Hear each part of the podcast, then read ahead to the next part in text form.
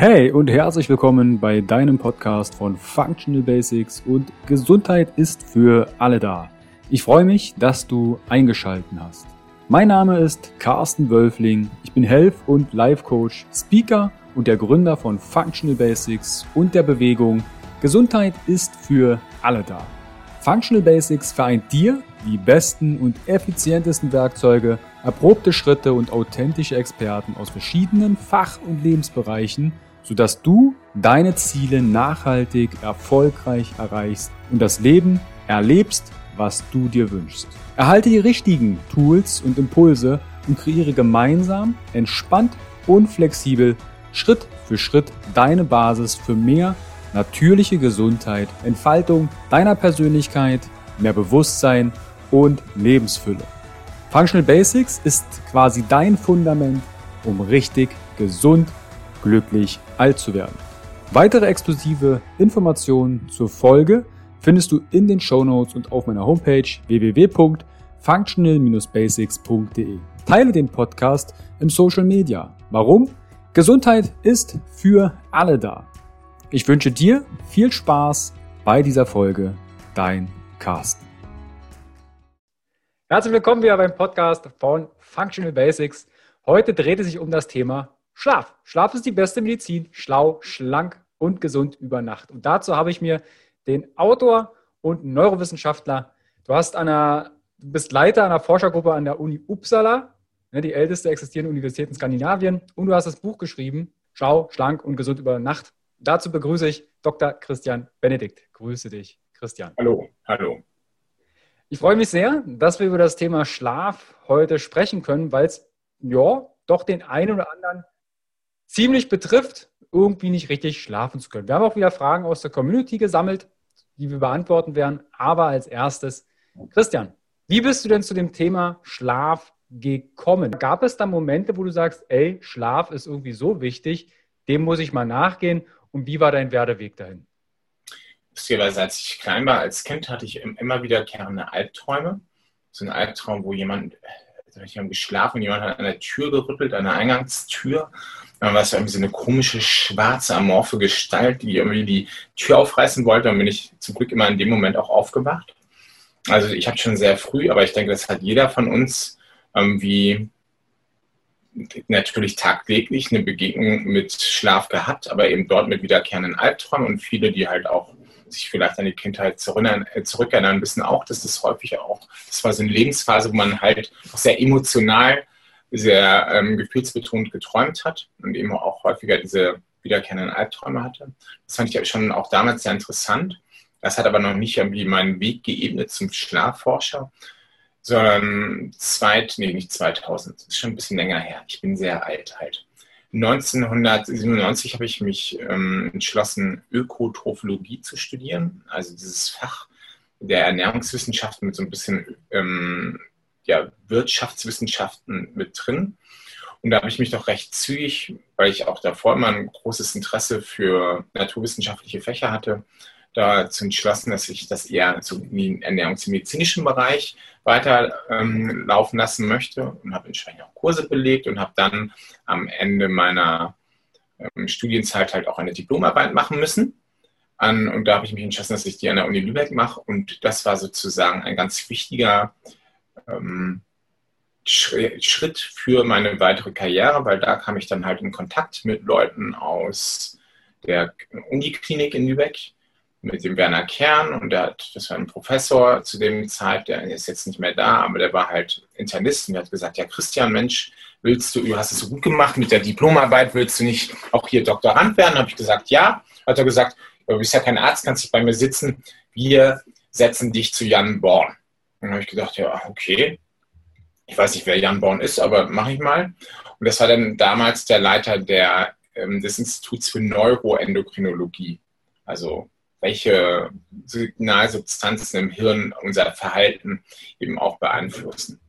Und der war halt Schlafforscher. Hm. Und ich habe aber gar nicht unter sozusagen seiner Leitung erstmal Schlafforschung gemacht, sondern weiter mit einem Thema gearbeitet, was ich halt auch bei meiner Diplomarbeit beforscht habe, Insulin und die Wirkung von Insulin auf das Gehirn. Aber ich fand es total spannend, in so einem Milieu zu sein. Die meisten, die mit ihm zusammengearbeitet haben, 20 Psychologen, die haben halt alle sich mit dem Thema Schlaf auseinandergesetzt. Und der Jan hat halt einen starken Fokus auf Schlaf- und Gedächtnisbildung gelegt. Warum schlafen wir sozusagen aus psychologischer Sicht, aus Gedächtnisperspektive? Das fand ich schon spannend. Und dann kam es, wie es kam, kommen sollte. Unter meiner Zeit als Doktorand dort im Jans Institut sind vier meiner Kinder, oh, es sind nicht vier, ich, ich denke mal davon aus, ich habe nicht mehr als vier. Also meine vier Kinder sind geboren worden. Und das relativ in kurzen Abständen, also 2003 am Ende, 2004 am Ende, 2006 am Anfang und 2008 am Anfang. Und das war schon echt verrückt. Ich erinnere mich noch an einige Sonntagmorgen, weil ich war ein sehr leidenschaftlicher Fußballspieler, bin ich immer noch. Und da musste ich immer meine Frau sozusagen ein wenig entgegenkommen und habe die ganzen Kinder mir genommen oder die ganzen Babys und Kleinkinder mit denen zur Bäckerei und es war irgendwie immer verrückt, weil ich ein Kind vor der Brust hatte im Tuch, dann noch zwei Kinder im Kinderwagen und der vierte, der Jonathan, fuhr auf seinem kleinen Fahrrad durch die Gegend. Da kam ich mir schon echt immer sehr lustig vor. Aber das war halt auch eine Zeit eben der Schlaflosigkeit und da habe ich gedacht, Mensch, das ist was, was ich gerne eigentlich auch im Zusammenhang mit Ernährung, Stoffwechselerkrankungen erforschen möchte. Und der Jan hatte halt mir dann tatsächlich auch die Möglichkeit gegeben, eine erste Studie zu dem Thema durchzuführen, die ich dann am Ende meiner Doktorandenzeit gemacht, eben auch ähm, abschließen konnte. Und da bin ich dann sozusagen darüber hineingeschlittert in das Thema und fand das toll. Man muss ja wissen, wenn man nicht viel schläft, was das für eine auf lange Sicht bedeutet. Und dann habe ich halt 2009 den Schritt nach Uppsala gemacht, 2009, und bin hier in so ein, in eine Gruppe reingekommen, die nichts mit Schlaf zu tun hatte, eigentlich nichts mit, mit irgendwas zu tun hatte, was ich vorher gemacht habe. Das waren Genetiker und Pharmakologen. Und da hat der Chef damals zu mir einfach gesagt, der Helgi Schört, du kannst machen, was du willst. Ich bin sehr gut vernetzt hier in Uppsala in Schweden sag einfach, worauf du Bock hast und ich helfe dir eben die entsprechenden Kontakte ähm, auch herzustellen, damit du diese Studien auch durchführen kannst. Da habe ich gesagt, ich möchte Schlafforscher werden. Ich habe schon Schlafstudien eben angefangen jetzt beim Jan und das möchte ich gerne weiterführen, weil ich eben wirklich daran interessiert bin zu verstehen, was bedeutet das für Leib und ähm, Seele, wenn man nicht genügend schläft. Und dann hat er gesagt, ja, mach mal. Und seitdem habe ich halt viele Gelder eingeworben, von unterschiedlichen Stiftungen in Skandinavien, um meine Forschergruppe, meine eigene Forschergruppe aufzubauen, das Benedict Lab. Und seitdem haben wir doch, glaube ich, eine Vielzahl von spannenden Studienergebnissen auch publizieren können. Und dann habe ich halt ähm, vor zwei Jahren entschieden, auch ein Buch zum Thema Schlaf zu schreiben, weil ich halt ja durch unglaublich viele unterschiedliche Aspekte im Zusammenhang mit dem Schlaf sozusagen durchgeschult wurde. Ich war ja beim Jan, das war sehr psychologisch, das war viel mit Gedächtnis. Dann habe ich halt selbst sehr viel metabolisch gearbeitet, eben auch mit vielen Ärzten. Habe ich mir gedacht, Mensch, da musst du ein Buch schreiben, Schlaf ist die beste Medizin. Und ja, ich betreibe jetzt eben weiterhin noch Forschung und habe Spaß daran und bin immer noch nicht ausgeschlafen. Aber ich bin vielleicht ähm, ich, ich habe sozusagen durch diese langjährige ähm, Ausbildung im Bereich des Schlafes doch einiges dazu gelernt und ich weiß auch, dass nicht alles so schwarz gemalt werden muss, wie man manchmal denkt, wenn es zum Thema Schlaf kommt. Amen. Amen. Was, wenn du sagst, du forschst rund um Schlaf, wie kann ich mir das, vorstellen oder auch für die mhm. Zuschauer und Zuhörer, ein Schlafforscher? Der legt sich schlafen und überlegt sich, was funktioniert da? Wie schaut so eine Schlafforschung aus und was habt ihr so untersucht? Also es ist so, dass wir in unserer Forschung zwei ähm, Ansätze haben. Wir benutzen einmal Populationsdaten, das heißt, da wurden große Bevölkerungsstudien durchgeführt oder sind erst kürzlich zum Abschluss gekommen und die Datenerhebung und diese Daten, da haben wir Zugriff drauf und können dann halt eben auch solche Dinge anschauen, beleuchten wie Leute, die häufig Schla über Schlafprobleme klagen, haben ein höheres Risiko für bestimmte Erkrankungen. Und das habe ich halt doch sehr viel gemacht in den letzten Jahren, vor allem auch in diesem Jahr, auch aufgrund von Corona, weil ich dann halt keine Forschung machen durfte am Menschen. Ich bin aber natürlich im Herzen ein experimenteller Forscher und ich habe tatsächlich eben auch hier ein Schlaflabore, wo ich halt die Versuchspersonen, die sich freiwillig zur Verfügung stellen, ähm, einlade und dann müssen die halt hier in meinem Schlaflabor schlafen oder nicht schlafen und die kriegen dann in der Nacht, in der sie schlafen, auch dieses, dieses EEG, diese Polysomnographie. Das heißt, ich will die Hirnströme messen, ich messe auch die Augenbewegungen und ich messe auch ähm, Muskelaktivitäten, ich messe, ob die unter Schlafapnoen leiden, also unter Atemaussetzung, also ein Kram. Und in Abhängigkeit von der Fragestellung sind es mal gesunde Probanden also gesunde Versuchsteilnehmer oder Leute mit bestimmten metabolischen Erkrankungen oder anderen Erkrankungen. Und da wollen wir halt gucken, wie reagieren die beispielsweise auf Nachtschichtarbeit im Vergleich zu einer Nacht, wo sie ausreichend schlafen dürfen. Oder wie reagieren Menschen darauf, wenn sie nicht so lange schlafen dürfen, wie, sie es eigentlich, wie es ihnen eigentlich empfohlen wird. Das heißt, diese sieben Stunden, wenn sie erwachsen sind. Wenn sie beispielsweise nur vier oder fünf Stunden schlafen dürfen. Sehen wir da bestimmte Veränderungen, sowohl sozusagen in der, Gesund, in der Gesundheit, in der Physiologie oder sehen wir auch Veränderungen im Verhalten? Und da haben wir halt eine Vielzahl von Studien durchgeführt. Und klar, dass ich da so ein bisschen breiter aufgestellt bin, auch in den Fragestellungen, das hängt eben damit hängt mit meiner Ausbildung zusammen. Weil ich beim Jan halt war, finde ich das mit dem Gedächtnisthema natürlich sehr interessant und habe das auch häufig in meinen Studien mit einfließen lassen. Aber ich bin halt eben auch von der Pike auf an Ernährungswissenschaftler und natürlich auch Fragestellung zum Thema Ernährung, Übergewicht, aber auch Stoffwechselerkrankungen sehr interessant. Ich habe sehr viel mit Medizinern gearbeitet, auch mit Neurologen und habe auch in den letzten Jahren viel Fokus auf das Gehirn gelegt, warum wir sozusagen schlafen ähm, im Hinblick auf das Gehirn. Das geht ja so, startet ja sozusagen im Gehirn und warum, was passiert sozusagen, wenn du nicht genügend schläfst mit deinem Hirn und mit, deinem, mit, deinem, mit deiner Leistungsfähigkeit, aber mental, aber auch physischen Leistungsfähigkeit. Du hast jetzt ein paar. Sagen, durch die einzelnen Themen uns sozusagen begeben und. Lange, ja. Du hast, du hast jetzt eine Sache schon zum Beispiel gesagt, also aufgrund von Corona, auch Vorerkrankungen, gesunde Menschen, weniger gesunde Menschen. Und du hast gerade die Schlafzeit reingebracht, ne, die sieben mhm. Stunden als Erwachsener. Da würde ich direkt mal eine Frage aus der Community mit reinpacken und zwar von Instagram trainerette.berlin ja. manche benötigen nur wenig Schlaf, so fünf ja. Stunden rum, sind trotzdem sehr gesund. Woran liegt das? Das hängt ja immer davon ab, welche Perspektive man einnimmt. Nicht? Wenn ich jetzt, klar, irgendwie kurzfristig mal gucke, komme ich damit klar, irgendwie kürzer zu schlafen, dann kann das schon so sein, dass man relativ zügig den Eindruck hat, ich bin eigentlich relativ stressrobust, ähm, ich kann das gut äh, ertragen, ich kann trotzdem noch meine Leistung erbringen, so wie ich mir das halt vorstelle.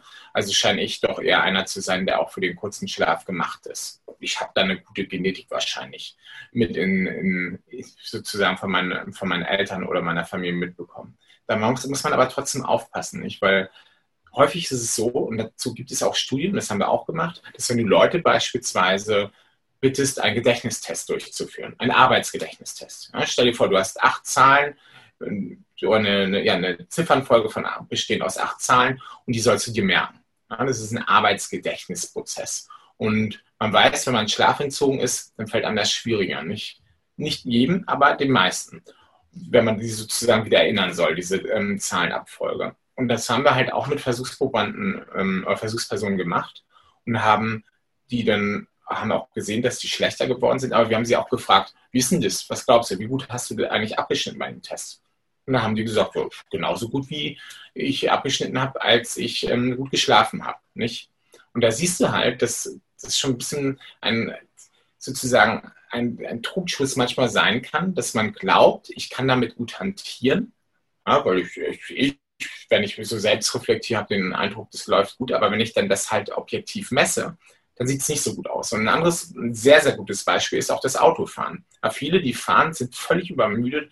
Sagen wir mal jetzt von Schweden runter nach München. Das ist ja schon ein ganz schön langer, ähm, eine ganz schön lange Reise. Und da fährt man und fährt man und wird müder und müder und müder.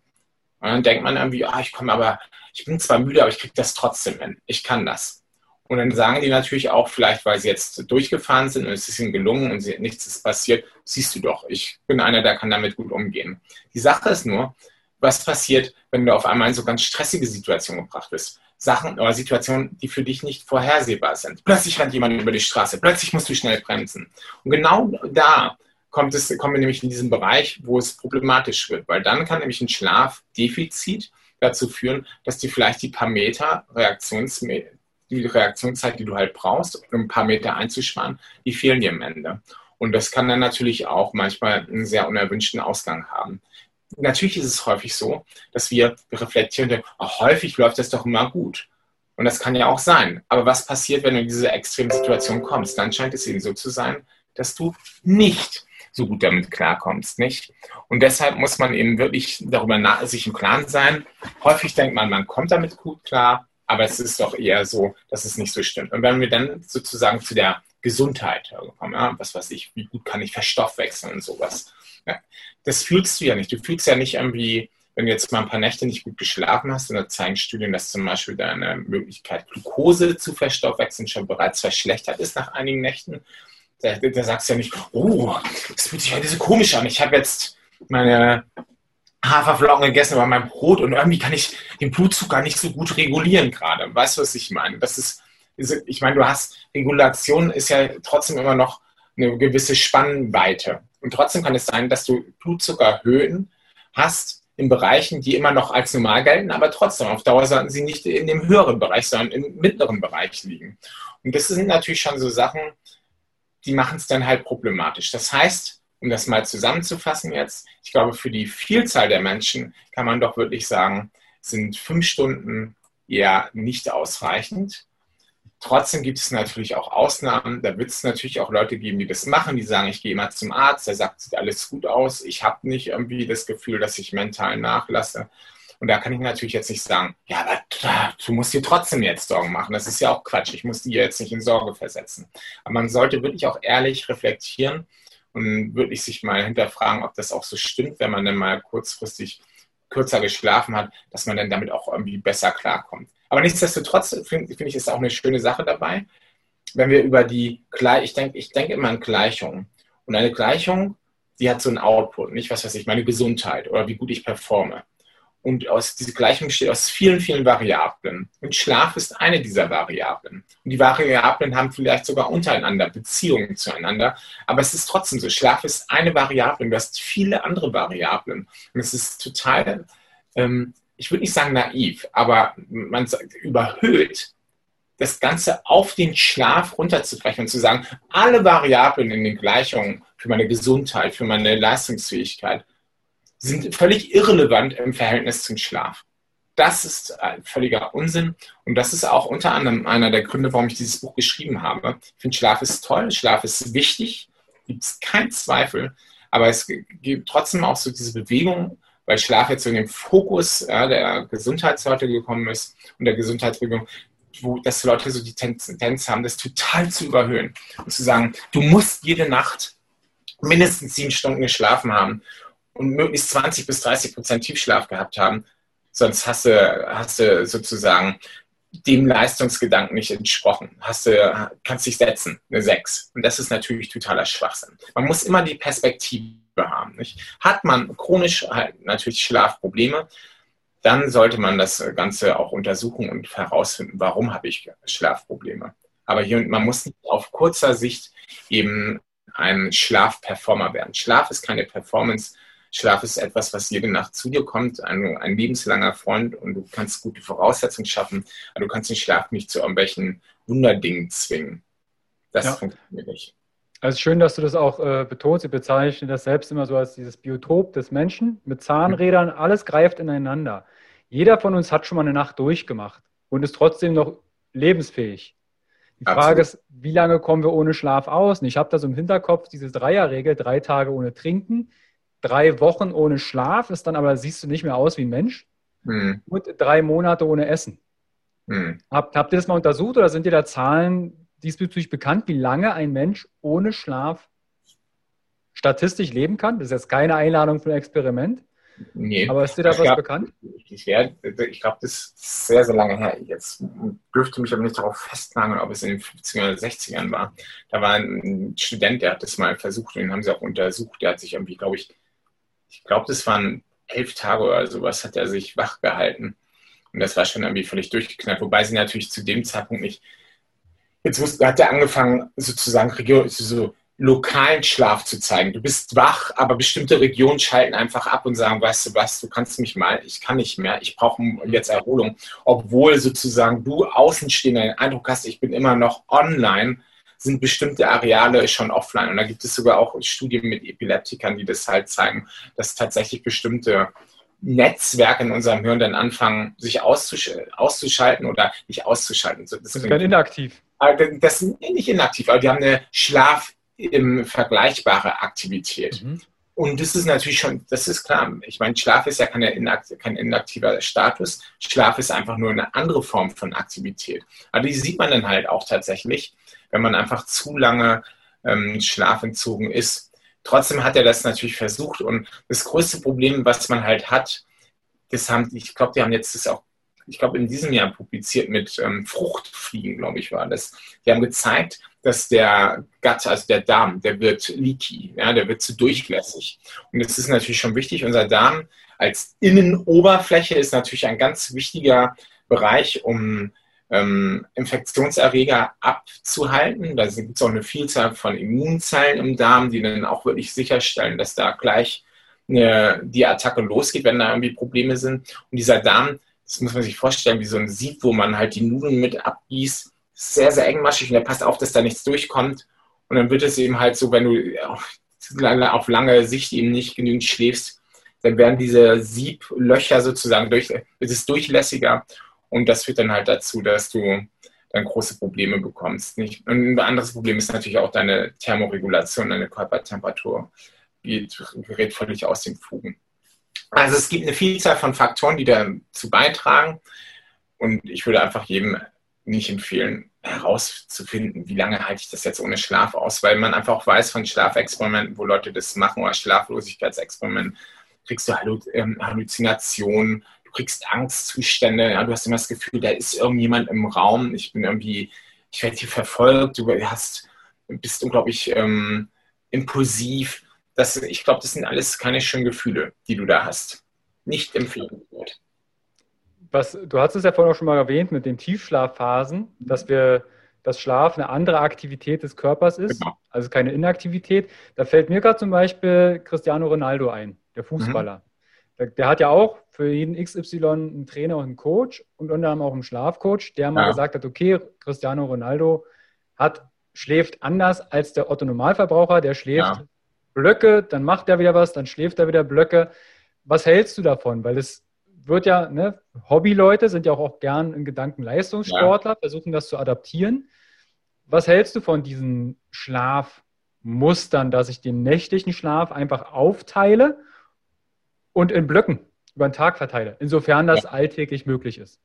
Also das, was du jetzt beschreibst, ist halt polyphasischer Schlaf, nicht? Dass du viele, Poly ist, also steht für viel, viele Phasen des Schlafes hast in der Regel gibt es dann aber auch den biphasischen Schlaf, den kennen wir vielleicht mehr aus, ein bisschen klischeehaft, aus südeuropäischen Ländern, dass man in der Nacht einen größeren Block schläft und am Tag nochmal einen Mittagsschlaf hat.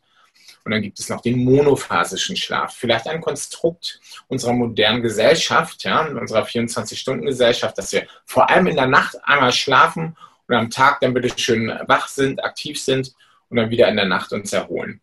Und wenn man so ein bisschen sich das über, ich meine, man, mit dem polyphasischen Schlaf, wenn man, wenn jetzt an einen Schichtarbeiter denkst, ja, ein Schichtarbeiter beispielsweise, der kann nicht in der Nacht schlafen, weil er in der Nacht arbeiten muss, Nachtschichtarbeiter, und er muss dann am Tag schlafen. Wenn man sich den Schlaf, wenn man sich diesen Schlaf anguckt, sieht man, dass der Schlaf nicht gut ist. Die haben einen sehr fragmentierten Schlaf, die wachen häufig auf, die haben nicht so viel Traumschlaf. Da kann man sich fragen, warum denn? Die müssen doch hundemüde sein. Das hängt mit ihrer inneren Uhr zusammen, weil ihre innere Uhr sagt, nix da, wir sind doch auf dem Nachhauseweg, äh, haben wir doch ordentlich mal Tageslicht bekommen und das ist für mich ein deutliches Zeichen. Jetzt ist es Zeit, sich zu aktivieren. Die Körpertemperatur, Körperkerntemperatur steigt wieder an, damit alle Uhren in unserem Körper sozusagen Bescheid wissen und alle Organe in unserem Körper Bescheid wissen, jetzt ist es wieder Zeit, aktiv zu sein.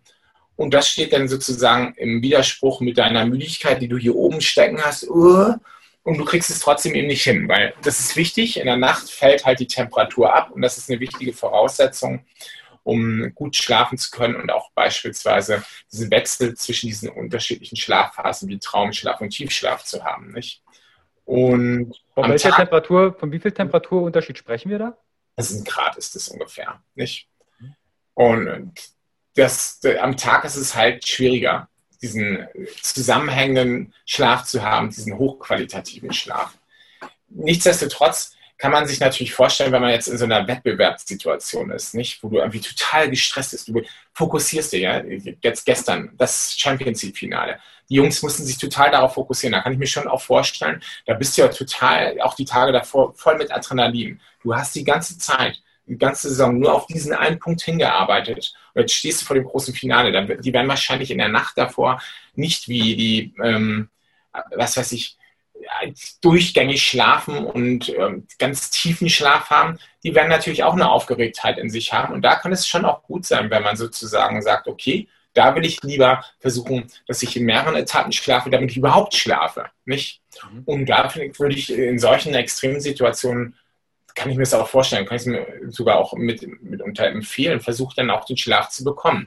Da gibt es eine australische, australische Forscherin, die spricht immer über Sleep Banking in solchen Extremsituationen, wo du einen Wettbewerb hast oder das eine Prüfung also versuche den Tagen davor, wenn immer du kannst, ein bisschen zu schlafen, damit du so ein bisschen was aufbaust. Das wird es nicht total kompensieren, dass du vielleicht in der Nacht, weil du so aufgeregt bist vor dem Wettbewerb oder in einer Prüfung, eben nicht ausreichend genug schläfst, aber es kann es ein bisschen abdämpfen, abfedern.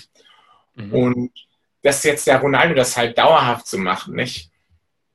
Also ich finde es persönlich nicht so gut, aber er hat es ja für sich nun mal so gefunden und ich will da jetzt auch gar nicht reinreden. Wenn er damit klarkommt, dann soll er damit klarkommen. Ich würde mal sagen, Otto Normalverbraucher, das ist schon eher schwierig. Ob es jetzt der monophasische Schlaf sein muss, das heißt, du darfst nur in der Nacht schlafen, sollst sieben bis acht Stunden schlafen, das stelle ich doch ein wenig in Frage, weil wenn man sich auch die Aktivität unserer, unseres biologischen Rhythmus anguckt, dann sieht man halt, dass in der Nacht diesen Temperaturabfall die Voraussetzungen geschafft werden, geschaffen werden, dass wir halt schlafen. Wenn du auch nachts aufwachst, ist es nicht schwer, wieder einzuschlafen, weil deine innere Ruhe einfach wirklich in dem Zeitfenster der Nacht sagt, echt, jetzt ist Relaxen angesagt, jetzt müssen wir uns erholen, du sollst schlafen. Und dann hat man nochmal so am Nachmittag zwischen 1 bis 3, ein bisschen abhängig von deinem Chronotypen, hast du dann ähm, nochmal so ein Tief, so ein Tagestief. Und da könnte man sich schon auch vorstellen, okay, wenn die innere Uhr da nochmal so ein zweites Tief reinlegt, das ist vielleicht auch nochmal eine Phase, wo man tatsächlich nochmal ruhen kann und sogar mit unter auch einen Mittagsschlaf haben kann. Das Ganze, also ich will nur sagen, muss natürlich mit Vorsicht betrachtet werden, weil wenn du natürlich jemand bist, der große Schlafprobleme in der Nacht hat, dann solltest du vielleicht das Mittags, äh, auch die Mittagsmüdigkeit überstehen und keinen Mittagsschlaf nehmen, weil sonst baust du Schlafdruck ab und das ist noch schwieriger, in der Nacht zu schlafen. Ich würde gern, du hast ja gerade gesagt, das Thema Vorschlafen. Mhm. Ich erinnere mich noch an eine Untersuchung, da hat man mal geschaut, ne, 23 Stunden ohne Schlaf am Stück mhm. wirkt ungefähr wie Promille im mhm. Blut. Ja. wirkt sich, wird so ein bisschen berauscht und die Reaktionsgeschwindigkeit, was du vorhin meintest, reduziert sich bis zu 57 Prozent. Hand-Augen-Koordination 26 Prozent schlechter. Und die Autounfälle, weil du das Beispiel vorhin gebracht hattest, erhöhen sich, wenn du nur vier Stunden innerhalb von 24 Stunden schläfst, um das 15-fache. Mhm. Und jetzt ist der Punkt, worauf ich eingehen möchte, ist, warum ich das sage. Wenn ich jetzt weiß, ich fahre längere Strecken, in Urlaub zum Beispiel, ja. reicht es dann aus, die Nacht zu sagen, ey, ich gehe mal eine Stunde eher ins Bett, ich muss Schlaf vorschlafen, weil du hast das Sleep Banking mit angebracht. Kann mhm. man Schlaf wirklich vorschlafen oder sagt der Körper, du, eigentlich müsstest du dann eine Woche vorher anfangen, um Schlaf anzusammeln, um deine Powerbank mit Schlaf zu füllen. Ja, also ich meine, so ist es natürlich, dieses mit dem Sleep Banking, das ist ähm, schon ein provokatives Konzept, aber ich, ein provokatives Konzept heißt ja nicht, dass es totaler Schwachsinn ist. Ja? Klar ist es schon so, dass man sagt, ich kann jetzt ja nicht irgendwie jeden Tag zwei Stunden mehr schlafen, dann kann ich eine Nacht durchmachen und fühle mich gar nicht müde danach. Das ist ja Unsinn, weil ich brauche jeden Tag ähm, brauche ich den Schlaf und den, das, was ich am Tag erlebt habe, sowohl aus mentaler Sicht, ja, aber auch aus körperlicher Sicht nachzubearbeiten. Ja. Ich, und Nachbearbeitung bedeutet eben, dass ich dass das Gehirn zum Beispiel sortiert, was ist relevant, was habe ich gelernt heute, was ist nicht relevant, wie können diese Dinge mir helfen, um das große Ganze noch besser zu verstehen, was waren emotionale ähm, Erlebnisse, wo ich möglicherweise nochmal schnell einen Schnelldurchlauf brauche, um auch so ein bisschen das Erlebte von dem Gefühl zu trennen und das Gefühl in seiner Intensität ein wenig abzuschwächen. Im Hinblick auf den Körper, das Herz-Kreislauf-System muss sich erholen, ja, der Darm muss sich erholen. Wir ähm, müssen, das Immunsystem ist aktiv, um uns mit Infektionen und uns zu ermöglichen, dass wir mit Infektionen umgehen können. Da glaube ich nicht, dass man sagen kann, ich schlafe jetzt einfach irgendwie vier Nächte, zwei Stunden länger und dann brauche ich eine Nacht nicht acht Stunden schlafen und bin genauso gut. Das funktioniert nicht. Aber es, das, was ich mit diesem Sleep Banking trotzdem gut finde, ist, es gibt natürlich diese Extremsituation. Mensch, ich weiß, da wird diese Prüfung sein. Ich kann auf keinen Fall schlafen. Ich bin so ein, so ein nervöser Typ. Es ist dann doch vielleicht gut, einfach zu versuchen, so ein bisschen vorzuschlafen, um es ein wenig abzupuffern. In welchem Ausmaß das sozusagen das Abpuffern, das ist natürlich ähm, ja, nicht klar, nicht klar. Das ist natürlich wahrscheinlich, du wirst dich nicht vollständig, du wirst es nicht vollständig abpuffern können. Das wird nur einen gewissen Ausmaß haben und das wird natürlich sehr unterschiedlich von Person zu Person sein, in welchem Maß du das auch ähm, abpuffern kannst. Und das, was halt natürlich auch wichtig ist, dann hängt es auch davon ab, was du, was sozusagen die Herausforderung ist, der du dich stellen musst nach der Nacht, wo du nicht gut geschlafen hast. Und wir wissen natürlich, sowas wie, wenn ich jetzt zum Beispiel einen Sport mache, man weiß von Studien, dass Leute, die nicht genügend schlafen, schneller den, den Zeitpunkt erreichen, den Zeitpunkt erreichen, wo sie sich total erschöpft fühlen. Das heißt, time until total, total exhaustion. Nicht, dass sie sich total fertig fühlen und sagen, okay, das geht nicht weiter. Ich bin jetzt über, ans rote, ans Limit gekommen. Mhm. Und da weiß man, dass Schlafentzug dazu führt, dass du das schneller erreichst. Ja? Klar kann man natürlich sagen, jemand, der total durchtrainiert ist und das immer und immer wieder macht, für den ist es nicht so wichtig, weil der wird nicht ans rote, bis an sozusagen in den roten Bereich müssen, um trotzdem die Leistung zu erbringen, die er braucht. Also es hängt immer doch sehr von vielen Faktoren ab. Denk wieder an diese Gleichung oder was heißt ich, es wird nicht gefährlich sein, wenn wir für den, jetzt mal den Otto-Normalverbraucher denken, wenn er mit der Nacht nicht gut geschlafen hat, dass er dann irgendwie nicht mehr 10 Kilometer geradeaus laufen kann. Natürlich kann er 10 Kilometer geradeaus laufen, vielleicht nicht mit Bestzeit, aber wird es trotzdem hinbekommen. Ja. Mhm. Ja. aber was natürlich spannend ist, wenn, wenn wir jetzt an gestern an das Champions League-Finale denken, wir spielen nun einen Tag später ein nach dem Champions League-Finale, was ja gewonnen hat, und Fußball. Das ist ja auch so, du musst, das ist viel Planung, du musst spontan entscheiden und du musst dich auch entsprechend mit deinem Körper koordinieren. Das ist ja auch eine Frage von Fein- und Grobmotorik, die gut miteinander zusammenpassen muss, auch bestimmte Bewegungsabläufe hinzubekommen. Und da kann ich mir schon vorstellen, dass auch dein Risiko, dass du, wenn du zum Beispiel hochsteigst zum Kopfball und dann wieder aufkommst und in einer ganz bestimmten Art und Weise aufkommst, dass solche ähm, Risiken, dass da dann auch Verletzungen zu, zu bekommen, erhöht ist, wenn du nicht genügend schläfst, weil dann nämlich genau diese Koordinationsfähigkeit doch vielleicht die paar Prozent schlechter wird, weil du nicht genügend geschlafen hast. Mhm. Also da sieht man auch, dass das natürlich auch zum Beispiel für den Sportler, ein, für den professionellen Sportler schon auch extrem interessant sein kann, auf den Schlaf zu setzen, weil man da dann tatsächlich auch noch ein bisschen was rauskitzeln kann, nicht? Ja. Also die Regeneration, die Leistungsfähigkeit, höre ich raus, ist also maßgeblich an der Qualität, aber auch zeitgleich an die Dauer des Schlafes gekoppelt. Das ist, ich meine, das ist jetzt, das ist gut, dass du sozusagen diese Flanke öffnest. Wir haben jetzt so viel über ähm, Dauer gesprochen, aber man muss ja auch sehr vorsichtig sein. Und das passt vielleicht auch so ein bisschen wieder zu dieser Frage, sind fünf Stunden genug?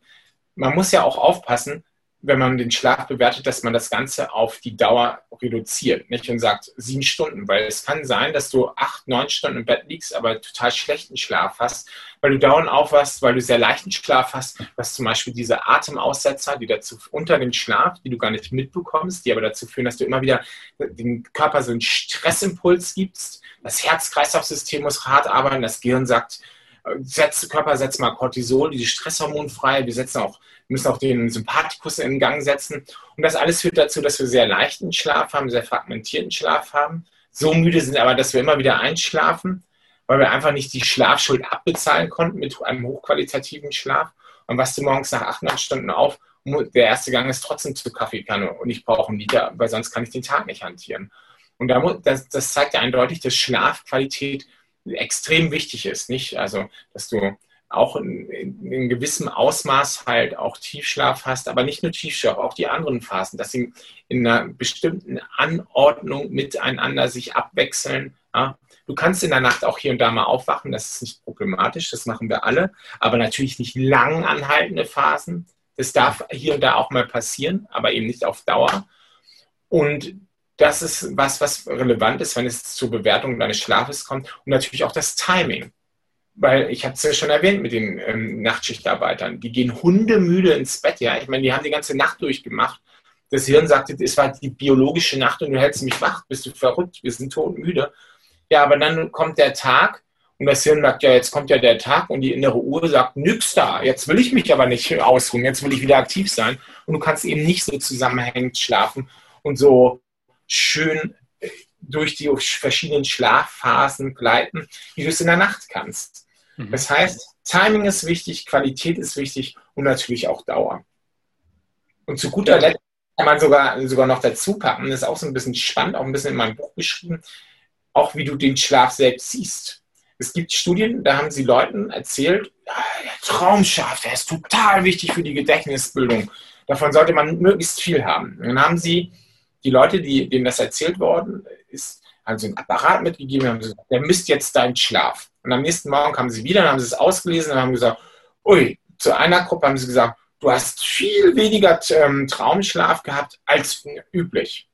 Und der nächsten Gruppe haben sie gesagt, oh, ihr habt so viel Traumschlaf gehabt, wie man erwartet. Und der dritten Gruppe wurde gesagt, ihr habt viel mehr Traumschlaf gehabt als sonst. Das ist ja total der Wahnsinn. Danach haben die äh, Gedächtnistests gemacht und haben tatsächlich herausfinden können, dass die, denen dem gesagt wurde, äh, ihr habt nicht genügend Traumschlaf, obwohl die gar keine Unterschiede hatten, das habe ich jetzt noch gar nicht erwähnt, da gab es keine Schlafunterschiede aus objektiver Sicht zwischen Gruppen, haben die trotzdem beim Gedächtnistest schlechter abgeschlossen. Das, äh, Im Vergleich zu denen, die gehört haben, ich habe zu viel geschlafen wie erwartet. Und die, die äh, gehört haben, ich habe mehr Traumschlaf gehabt als erwartet, ist ja der Wahnsinn, die haben am besten abgeschnitten.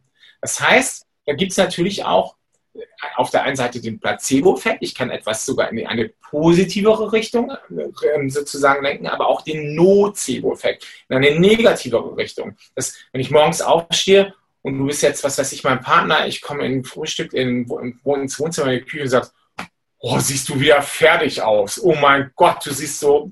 Das kann natürlich auch dazu führen, dass ich dann tatsächlich auch glaube, meine Nacht ist vielleicht nicht das Beste. Das heißt, um das zusammenzufassen, auch wenn du alleine wohnst, der erste Gang am Morgen sollte nicht der zum Spiegel sein.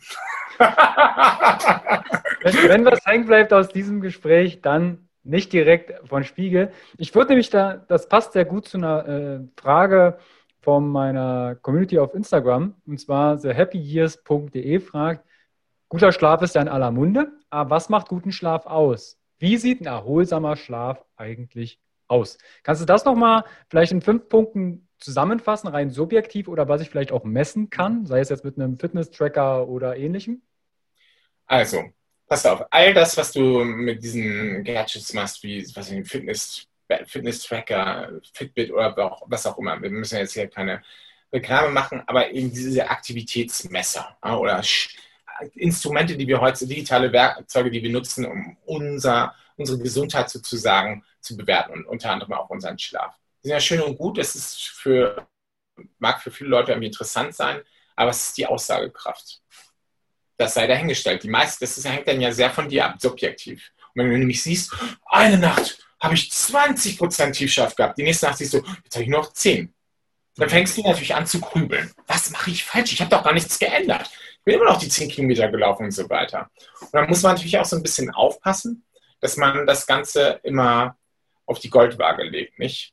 Außer man hat sozusagen, man nutzt das und hat jetzt irgendwie dauerhaft den Eindruck, das, ist, das funktioniert nicht. Dann kann das auch einem helfen, zu etwas rückwirkend zu beleuchten, wie lange habe ich eigentlich schon dieses Problem. Und dann könnte man halt das tatsächlich auch als Grundlage nehmen, um zum Arzt zu gehen und zu sagen, guck mal hier meine Fitness- oder Fitbit-Daten an, das ist irgendwie Asche. Kannst du mir da helfen? Nicht? Aber bei den meisten wird sich herausstellen, da ist gar nicht so ein großes Problem. Aber jetzt mit dem guten Schlaf. Was ist guter Schlaf? Ich denke, dass wir beim guten Schlaf nicht sowas nehmen sollten wie objektive Kriterien, dass wir sagen, okay, du solltest sieben Stunden mindestens schlafen und mindestens 20 Prozent im Tiefschlaf sein, 20 Prozent im Traumschlaf, weniger als so viele Minuten wach sein und so weiter und so fort. Das ist individuell unglaublich unterschiedlich. Und nicht nur von Person, Person zu, von Person zu Person unterschiedlich, sondern natürlich auch von Tag zu Tag unterschiedlich. Wenn du beispielsweise am Wochenende die ganze Zeit da auf dem Balkon sitzt, das Wetter genießt, nichts machst und dich den ganzen Tag einfach langweilst, dann wird natürlich dein Schlaf, der, der Nachbearbeitung des Erlebten am Tage dient, natürlich eine andere Form der Qualität haben als ein Schlaf, wenn du den ganzen Tag, was weiß ich, dir Schwedisch beigebracht hast. Du warst draußen und hast dich körperlich ähm, ähm, herausgefordert und sowas. Das, das hängt natürlich, Schlaf und Wach, ja, der Tag und die Nacht, die bedingen aneinander. Und wenn ich viel am Tag mache, brauche ich auch viel Schlaf, um das nachzubearbeiten. Und dadurch schaffe ich dann, damit ich nicht nur nachbearbeiten, ich mache auch eine Analyse, eine Interpretation und passe mich möglicherweise besser an, um noch besser sozusagen den nächsten Tag zu bewerkstelligen, weil ich könnte ja möglicherweise die gleiche Herausforderung haben. Aber unsere Tage sind eben halt nicht jeden Tag gleich. Deshalb sei vorsichtig, das immer auf die Goldwaage zu legen, was du hier von Tag zu Tag mal da oder da siehst. Aber jetzt zurück zu, was ist guter Schlaf? Aus meiner Sicht total subjektiv. Es ist wichtig, wenn du am Ende des Tages, nicht am Morgen, wenn du aufwachst, ja, der berühmte Benedikt-Spiegel-Effekt. Du siehst dich, dann denkst du natürlich gleich, scheiße, mein Schlaf, der, war, der hat nicht ausgereicht. Nee, mach das mal so, dass du am Ende des Tages, vielleicht eine Stunde bevor du dich schlafen legst, mal reflektierst, wie war eigentlich heute mein Tag? Hat das gut funktioniert oder hing ich total in den Seilen, hatte das Gefühl, ich brauche die ganze Zeit irgendwie einen Koffeinschock, sonst kann ich mich nicht wach halten. Oder ich habe das Gefühl gehabt, wenn ich mich nur einmal zwei Minuten auf eine Couch lege, dann, dann sinke ich sofort in den Tiefschlaf wenn das alles nicht zutrifft, sondern du sagst, ja, ich war fit, ich konnte den Tag gut ähm, bewerkstelligen, das war überhaupt kein Problem. Ja, dann weißt du doch auch retrospektiv, rückblickend, dass die vorherige Nacht der Schlaf ideal war. Das hat so, was für deine, für deine Herausforderung, die du am Tag hattest, komplett hervorragend gereicht.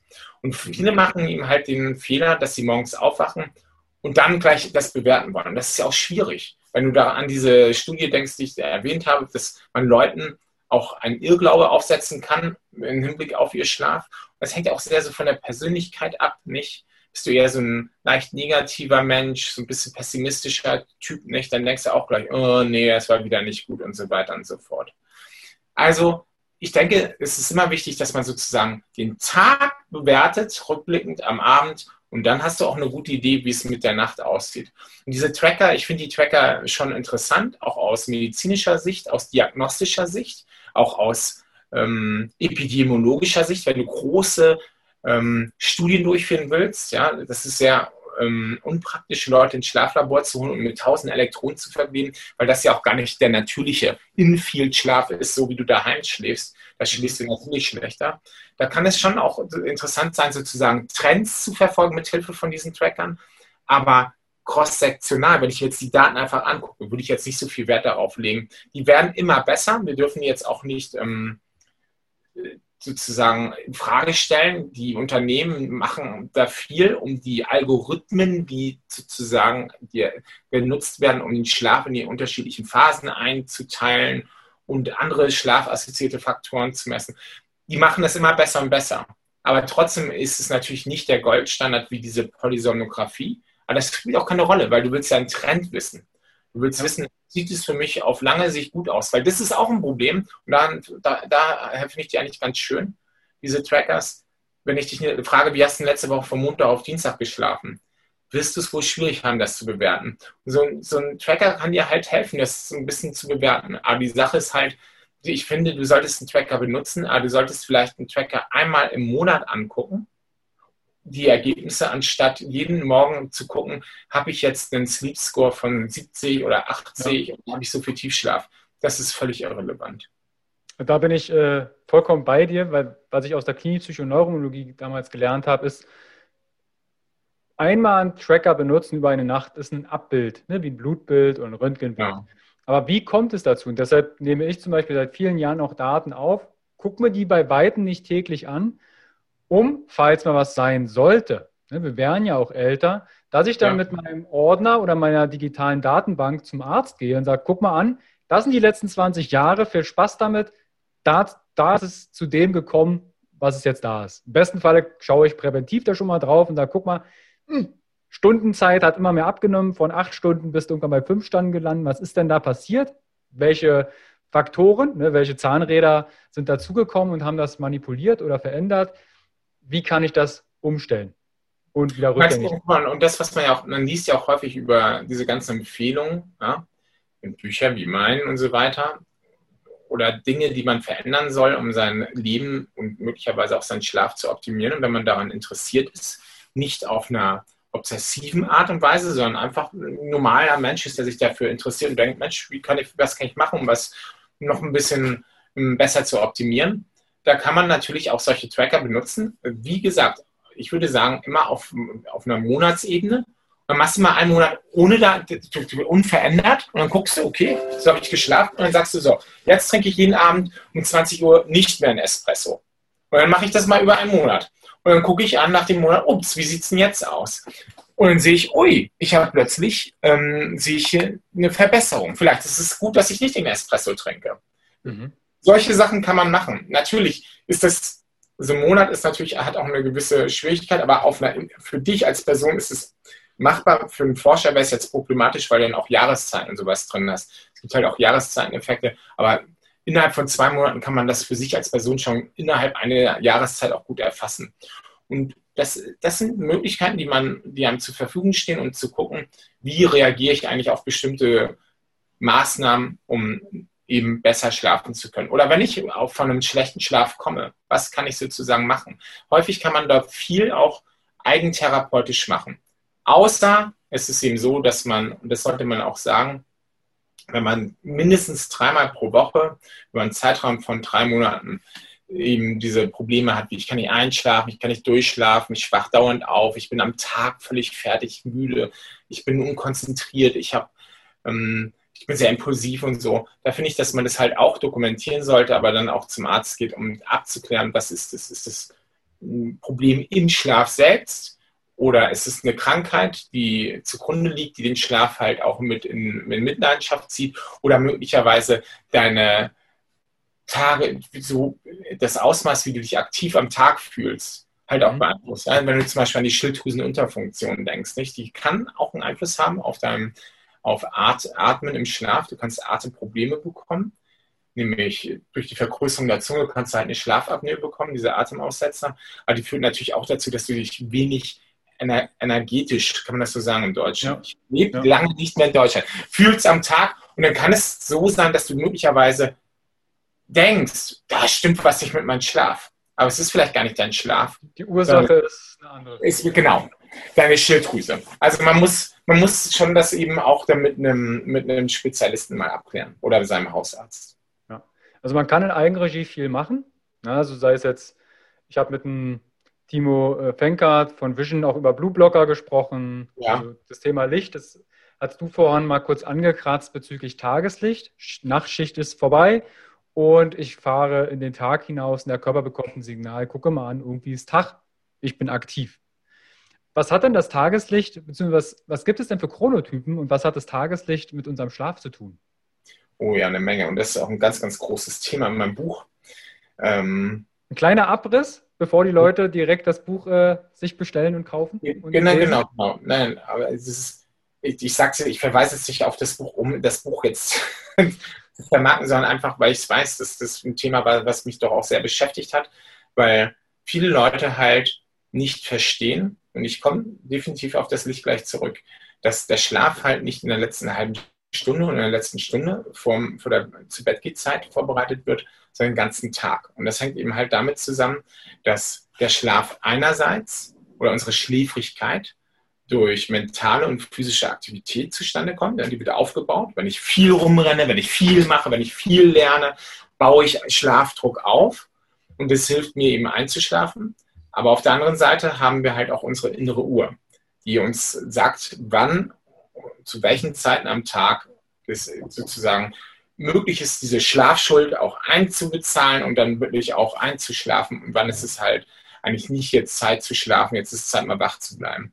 Und diese innere Uhr, die, das ist ja so, die beruht so auf so einem ungefähr 24-Stunden-Rhythmus. Ein bisschen länger als 24 Stunden. Und diese innere Uhr möchte sich natürlich immer mit dem Nacht-Tag-Rhythmus, von ja, unserem äußeren Nacht-Tag-Rhythmus, dem anpassen. Und da hat der Körper ähm, unterschiedliche Möglichkeiten zu verstehen, wann, wo befinde ich mich sozusagen in der externen Zeit. Nicht? Wann ist es Nacht, wann ist es Tag? Und ein Mechanismus oder ein Signal, das der Körper benutzt, ist halt das Licht. Wir haben in unseren Augen, in unserer Netzhaut spezielle Zellen, die heißen Ganglionzellen, photosensitive Ganglionzellen. Die sind also lichtempfindlich. Nicht, also eine von 100 Ganglionzellen sind ähm, lichtempfindlich und die haben halt eine Verbindung über den Sehnerv zu unserem, zu unserem, wie kann man das sagen, zu unserer Chefsuhr, unserer inneren Uhr, die halt, wir haben innere Uhren in allen Körperzellen, aber sozusagen zu der zu dem Pacemaker, wie kann man es im Deutschen sagen? Der, der oder diesem Master Clock. Der Leituhr, die, der Leituhr, der Leituhr. Die, die liegt halt über der Kreuzung der Sehnerven, ist ein Teil des Hypothalamus und die kriegt halt die ganze Zeit immer Informationen, diese Lichtinformation. So, und wenn es natürlich hell ist, dann weiß sie, uh, okay, Körpertemperatur hoch, ja, Melatonin, dieses Schlafhormon oder das ähm, Dunkelheitshormon, was halt die biologische Nacht signalisiert, du darfst nicht ausgeschüttet werden. Stresssysteme aktiv sein. Ja? Wir sollen ja suchen, Essen suchen, wir sollen was unternehmen. Da muss der Körper natürlich auch die Stressachsen aktivieren. Und wenn es dunkel am Abend ist, dann weiß diese innere Uhr, aha, okay, jetzt wird es Zeit, die Körpertemperatur runterzufahren, die Stressachsen runterzufahren und das Melatonin soll freigesetzt werden, weil all das hilft nämlich dann dem Rest des Körpers zu verstehen, jetzt beginnt die biologische Nacht, jetzt gilt es, sich um Dinge zu kümmern wie die Immunabwehr, Regeneration, Aufbau und so weiter und so fort. Und das Licht spielt halt eine ganz wichtige Rolle, wie ich jetzt ja erklärt habe. Man weiß, dass Leute, die zum Beispiel viel Licht in den Morgenstunden bekommen, nach dem Aufwachen, zwei, drei Stunden, in den zwei, ersten zwei, drei Stunden nach dem Aufwachen, die da ganz viel Tageslicht bekommen, die schlafen am Abend besser ein und haben auch einen zusammenhängenderen Schlaf in der folgenden Nacht. Und das hängt halt wirklich zusammen mit diesem inneren Rhythmus. Das muss man sich vorstellen wie so eine Sanduhr. Dieses Lichtsignal, die starke am Morgen, das ist so wie, wie ein starkes Signal, das halt die Sanduhr um, umdreht und dann läuft sozusagen der, der Sand wieder runter und während er runterläuft, da bist du eben aktiv, da bist du fit. Mhm. Und wenn der Sand halt am Ende des Tages unten angekommen ist, dann darf der Schlafdruck, den du aufgebaut hast am Tag, eingezahlt werden und du hast die Möglichkeit einzuschlafen. Und daher ist es halt wichtig, da auch viel Licht in den, in den Morgenstunden zu bekommen, aber natürlich auch am Tag. Aber am meisten sensitiv ist sozusagen unsere Leituhr an, an den Morgenstunden. Und was wichtig ist, am Abend soll man es halt dunkel haben, weil wenn man darüber nachdenkt, als wir sozusagen noch im Wald gewohnt haben oder draußen in der Natur gelebt haben, da haben wir nun im Einklang mit dem, mit dem ähm, Tag-Nacht-Rhythmus gelebt. Und das ist ein sehr starkes Signal halt für, dann auch für den Körper, für die Leituhr zu verstehen, jetzt ist es Zeit für die biologische Nacht. Und vielen Leuten fällt es heutzutage eben doch relativ schwer, diesen deutlichen Kontrast zwischen Tag, viel Licht am Tag und wenig Licht am Abend aufrechtzuerhalten. Und je geringer dieser Kontrast ist, je mehr ich zum Beispiel den ganzen Tag in der Bude sitze und kein Fenster habe und nur vom Rechner und dann am Abend mache ich das weiter und kriege weiter Licht vom Computer oder vom, vom Handy oder von der Raumbeleuchtung, dann wird dieser Kontrast natürlich geringer zwischen was ich am Tag bekomme und in, auch in den Morgenstunden und was ich am Abend an Licht bekomme. Und das macht es der inneren Uhr schwieriger zu verstehen, wann ist es eigentlich Zeit, sich schlafen zu legen. Das führt häufig dazu, dass dann dass du sozusagen diesen Einschlafzeitpunkt nach hinten verlegst. Aber du musst morgens halt trotzdem früh raus und das führt dann dazu, dass du dann eher dazu neigst, schlechter zu schlafen. Und zu kurz vor allem. Aber es ist eben nicht nur Licht, es ist auch so, dass du ähm, körperliche Ertüchtigung, Sport nutzen kannst, um deine innere Uhr zu takten. Man weiß, dass Leute, da gibt es eine Studie, die intensiven Sport für eine Stunde gemacht haben, schweißtreibenden Sport für eine Stunde, die es am Morgen gemacht haben oder frühen Nachmittag, ich glaube, es war vor 16 Uhr, haben die oder ja, verlagern die ihren Rhythmus nach ähm, vorne. Das heißt, die kriegen früher das Melatonin freigesetzt. Machst du Sport hingegen am Abend, verlagerst du den Rhythmus nach hinten. Das heißt, Melatonin wird erst später freigesetzt.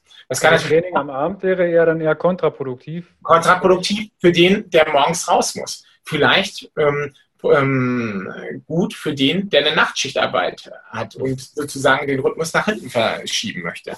Oder für jemanden, der jetzt von einer Zeitzone in die nächste reisen will. Das hängt ja mal davon ab, nicht von der Fragestellung. Aber natürlich für den, für den, jetzt einmal für den Normalo, der immer morgens aufstehen muss, wäre es eher besser am Tag das zu machen. Weil auch da weiß man, am Tag hilft es also, im Rhythmus deutlich durch meine körperliche Ertüchtigung zu signalisieren, hey, jetzt ist Aktivität, die Körpertemperatur geht hoch, auch durch meinen Sport und alles. Jetzt sind wir wirklich on fire und am Abend runterkommen. Nicht durch die Gegend springen. Nicht viel machen. Klar kann man irgendwie mit dem Hund um den Block gehen, das ist auch gut für den Rhythmus, weil dann setzt du dich der Dunkelheit aus. Aber das ist halt auch, und gleichzeitig ist ja einfach, einfach ein leichtes Gehen. Das ist jetzt keine körperliche Ertüchtigung in dem Ausmaß, dass es besonders schweißtreibend ist. Das heißt, das kann man natürlich auch ausnutzen. Was anderes, was auch wichtig ist, sind, ähm, und auch aus einer 24-Stunden-Perspektive, ist auch das Essen. Ich sage, ich habe das eben halt auch in meinem Buch beschrieben, und das ist ein bisschen geklaut, nicht geklaut, aber ich habe diesen Ratschlag übernommen von einem Professor aus Lübeck, der war damals Leiter der Inneren Medizin, Professor Fehm, den habe ich echt, den in Ehren, der ist jetzt halt Rentner, aber der war atemberaubend, klug und lustig und allwissend. Und er hat immer gesagt, und da gab es noch gar nicht das Thema zum Beispiel mit ähm, Chrononutrition, dieses periodische Fasten und so. Er hat schon damals immer gesagt, morgens sollst du essen wie ein König, abends wie ein, nee, mittags wie ein Prinz und abends wie ein Bettelmann. Und das fand ich halt gut, nicht? Und das passt ja auch so ein bisschen. Man soll halt natürlich auch dem Körper zu verstehen geben, am Tag, da kriege ich Essen rein, da mache ich das. Und am Abend, da muss ich mich erholen. Und da fahre ich ein bisschen runter. Und man weiß eben tatsächlich auch aus einigen Studien mit, Leut mit Leuten, die halt metabolische Probleme haben, wenn die periodisch fasten, das heißt, die essen halt über einen kürzeren Zeitraum, so um die zehn Stunden und nicht in den Abendstunden und in der Nacht, schlafen die besser. Hm. Das heißt, da gibt es schon eine, viele, eine Vielzahl von Dingen, die du machen kannst, um deinem Rhythmus auf die Sprünge zu helfen. Licht ist aber natürlich der potenteste Stimulus, nicht? Wie kann ich mich dann äh, vor Licht schützen? Weil wenn ich jetzt abends hier rausgehe, jetzt neigen wir uns ja langsam den Winterzeiten hier auf unserem ja. Breitengrad. In Schweden ist es ja, glaube ich, noch krasser, oder? Vom Sonnenstand. Ja, ist es. Ähm, mit künstlichem Licht, wie kann ich mich da entsprechend schützen? Also erstmal alles rausschrauben, was in der Wand und in der Decke hängt und nur noch Kerzen anzünden? Also es gibt ja Unterschiede. Ich meine, das, was ich gesagt habe, dieser Kontrast ist so wichtig. Nicht? Wenn du natürlich viel Licht am Tag bekommst, du machst einen Spaziergang morgens zur Arbeit oder fährst mit dem Fahrrad.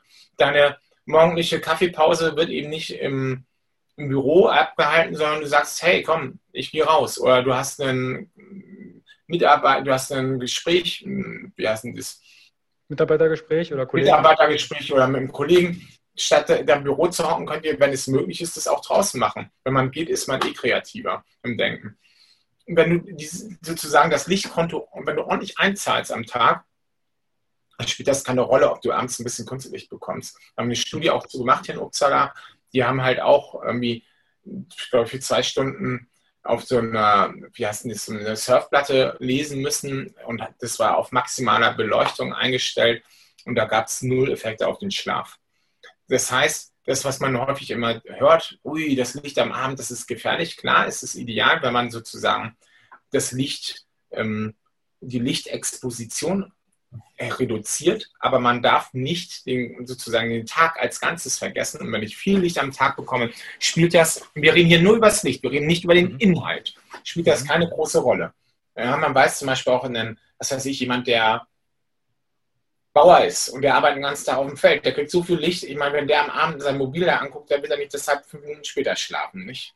Das funktioniert nicht. Aber natürlich gibt es in dem Zusammenhang ähm, auch noch den Inhalt. Und das ist natürlich problematisch, weil das aktiviert uns sehr. Möglicherweise sind da Job-E-Mails, die wir angucken oder andere Dinge, die uns stressen und dann dazu führen, dass wir mit so einer Stress, einem Stress, ähm, wie heißt denn das, Ballast ins Bett gehen. Mhm. Oder viele sagen auch Quatsch, für mich ist es eine Unterhaltung. Ich bin natürlich, ich gucke meine Lieblingsserien und so weiter, aber auch das kann dazu führen, dass du dich halt doch relativ viel aktivierst und sollst ja in den Stunden bevor du dich, oder spätestens in der Stunde, bevor du dich legen willst, zum, zum Runterkommen und nicht aktivieren, nicht? Ja.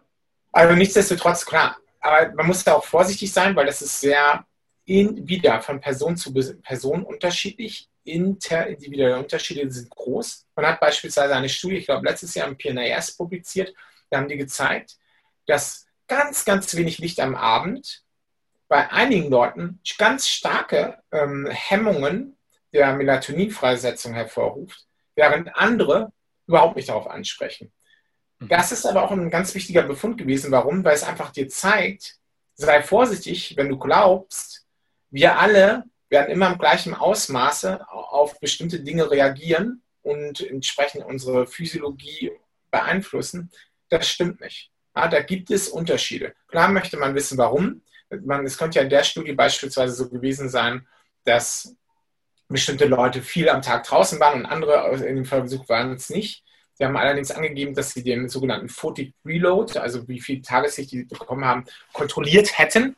Mhm. Ob das stimmt, sei dahingestellt. Ich will jetzt, es wird wahrscheinlich schon stimmen. Aber es gibt natürlich viele Faktoren, nicht? Auch, also ich glaube jetzt nicht, dass alle im gleichen Ausmaße auf ähm, Kunstlicht am Abend reagieren im Hinblick auf den Schlaf. Aber wir reden, wie gesagt, hier nicht über den Inhalt. Nichtsdestotrotz muss man auch aufpassen, weil es gibt eben auch Studien, die zeigen, dass selbst wenn du das blaue Licht wegfilterst, ja, mhm. ja das kannst du ja machen, wenn du zum Beispiel, ich habe ein, hier, ich sage jetzt keine Firma, ich habe ein Phone und dann kannst du halt so einen Night Shift Mode einstellen, dann wirkt das so ein bisschen gelblich. Ja. Was machen die meisten? Die machen es dann ähm, brighter, das heißt, die erhöhen die Lichtstärke, weil sie es ganz komisch finden. Ja. Nicht als solches, eben wenn es, selbst wenn es ähm, blau, wenig Anteil an Blau, an, äh, blaue Anteile hat, kann bei bestimmten Leuten trotzdem dazu führen, dass das Melatonin gehemmt wird und später freigesetzt wird. Das also heißt, die Helligkeit spielt halt auch, habe ich mal, also hatte ich mal in einer Studie gelesen, auch die Helligkeit spielt eine wahnsinnig große Rolle. Aber viele Leute denken, genau, aber viele Leute denken eben halt, oh, das spielt keine Rolle. Ich habe jetzt ja diesen, diesen App oder diese App-Funktion da drin dass sich eben das die Blaulichtanteile wegfiltern. Und da kann man halt eben echt sich auch schnell auf Glatteis begeben, weil du weißt ja gar nicht, in welchem Ausmaß du empfindlich bist und welche Faktoren spielen rein. Das kann ich mir vorstellen, solche Dinge wie Alter, ja, wie gesagt, Photic Preload, vielleicht auch Genetik, keine Ahnung. Da finden so viele Sachen, die dann eine Rolle spielen und wir müssen wirklich, wirklich vorsichtig sein. Es kann ja auch sein, dass du zum Beispiel, wie viel Sport du am Tag vorgemacht hast. Weil das ist ja ein sogenannter Non-Photic Cue, also ein Nicht-Lichtstimulus für meine innere Uhr. Und dann, wenn ich am, wenn ich am Tag ganz viel, im Morgen schon ganz viel Sport mache, wäre mal interessant zu gucken, wenn ich am Abend mich dann kunstig aussetze, ob ich weiter noch so stark darauf reagiere. Vielleicht ja. sagt der Rhythmus, ist mir egal, ich habe schon vom Sport, vom Non-Photic Cue Sport eindeutig ein Signal bekommen, dass heute Morgen, da war es Zeit, aktiv zu sein, jetzt ist Zeit, runterzufahren. Also man sieht, wir gehen wieder dieses Bild der Gleichung, viele Variablen, die miteinander zusammenhängen und es ist sehr, sehr komplex. Und diese, ich finde es jetzt nicht falsch, dass man zum Beispiel diese Amber Glasses, also diese ähm, Sonnenblockerbrillen. Ah, und für einen Nachtschichtarbeiter ist das, finde ich, gut, auf dem Weg nach Hause. Ja?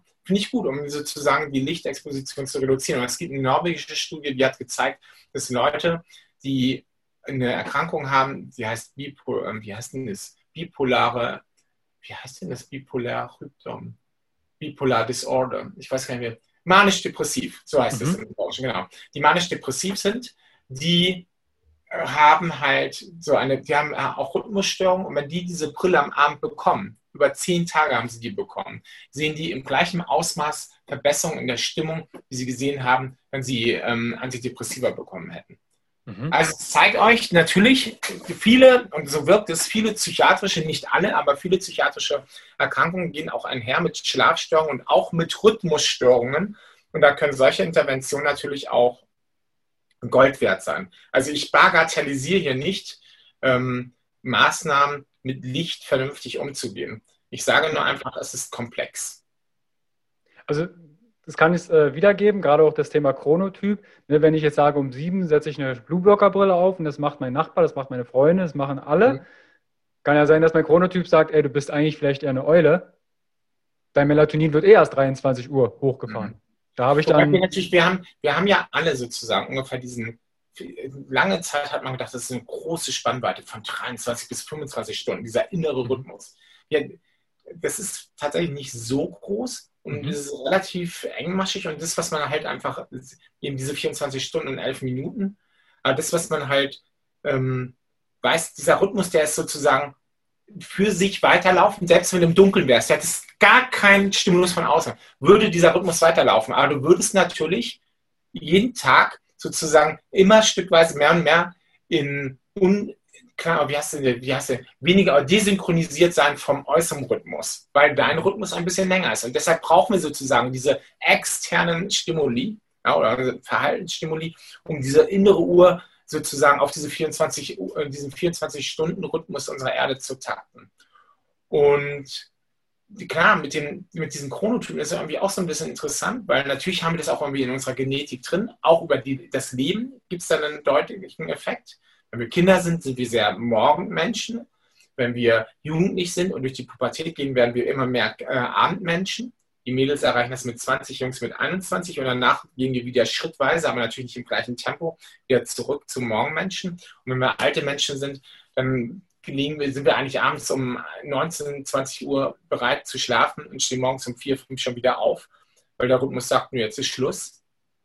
Und natürlich gibt es eine Genetik, das Leben spielt eine Rolle, aber es gibt auch das Verhalten spielt eine große Rolle. Und man hat beispielsweise Studien gemacht, Campingstudien, wo man Leute aus der Stadt genommen hat, die durften auf dem Land dann in einem Zelt sozusagen leben, hatten kein Kunstlicht und da haben die Leute eingeladen, die Abend- und Morgenmenschen waren und dazwischen. Und das, was sie gesehen haben, ist, dass die alle im Schnitt früher ins Bett gegangen sind, unter den natürlichen Licht-Dunkel-Rhythmen und morgens früher aufgestanden sind und dass der Unterschied zwischen den Personen, wann sie ins Bett gegangen ist, viel geringer war. Du hast weiterhin, das war spannend, gesehen, wer Abend- und Morgenmensch ist, aber dieses Spektrum war viel schmaler, ja?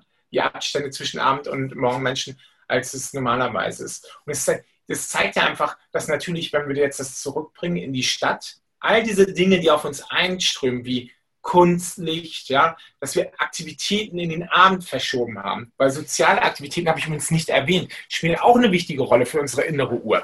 Ja, wann ich Mahlzeiten annehme, wann ich Leute treffe. Das hilft unserer inneren Uhr, wenn es eine Routine darstellt, auch zu wissen, wann ist es Zeit, sozusagen hoch oder runter zu fahren.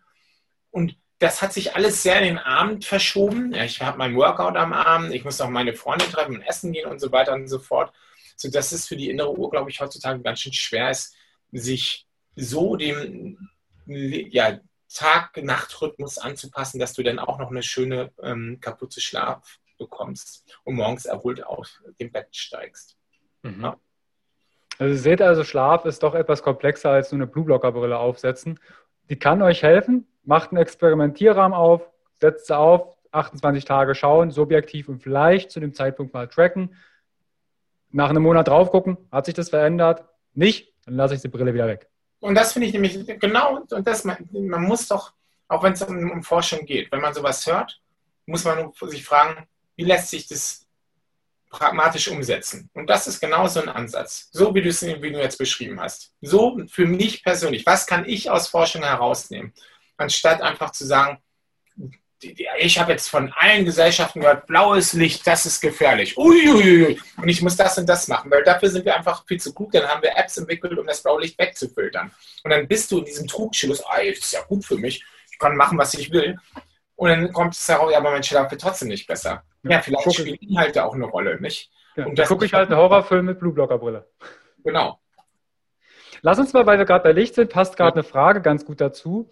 Und zwar hat ähm, von Instagram Sepp Semilia gefragt, wie stehst du zu Weckern, die das Sonnenlicht imitieren? Also ich habe da auch schon ein paar durchgetestet, die dann ganz entspannt Vogelgezwitscher und quasi den Sonnenaufgang nachahmen.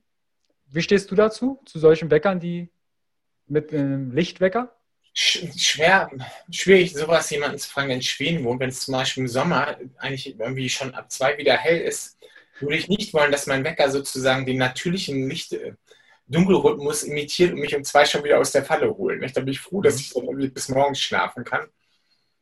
Auf der anderen Seite, ja klar, wenn man irgendwie sagt, das ist für mich schöner, kleidender aufzuwachen oder so und ich, ich persönlich komme damit gut klar, hey, so what, dann macht es halt nicht. Also ich, ich, das kann schöner sein als das Erlebnis von einem schrillen Piepton geweckt zu werden, nicht?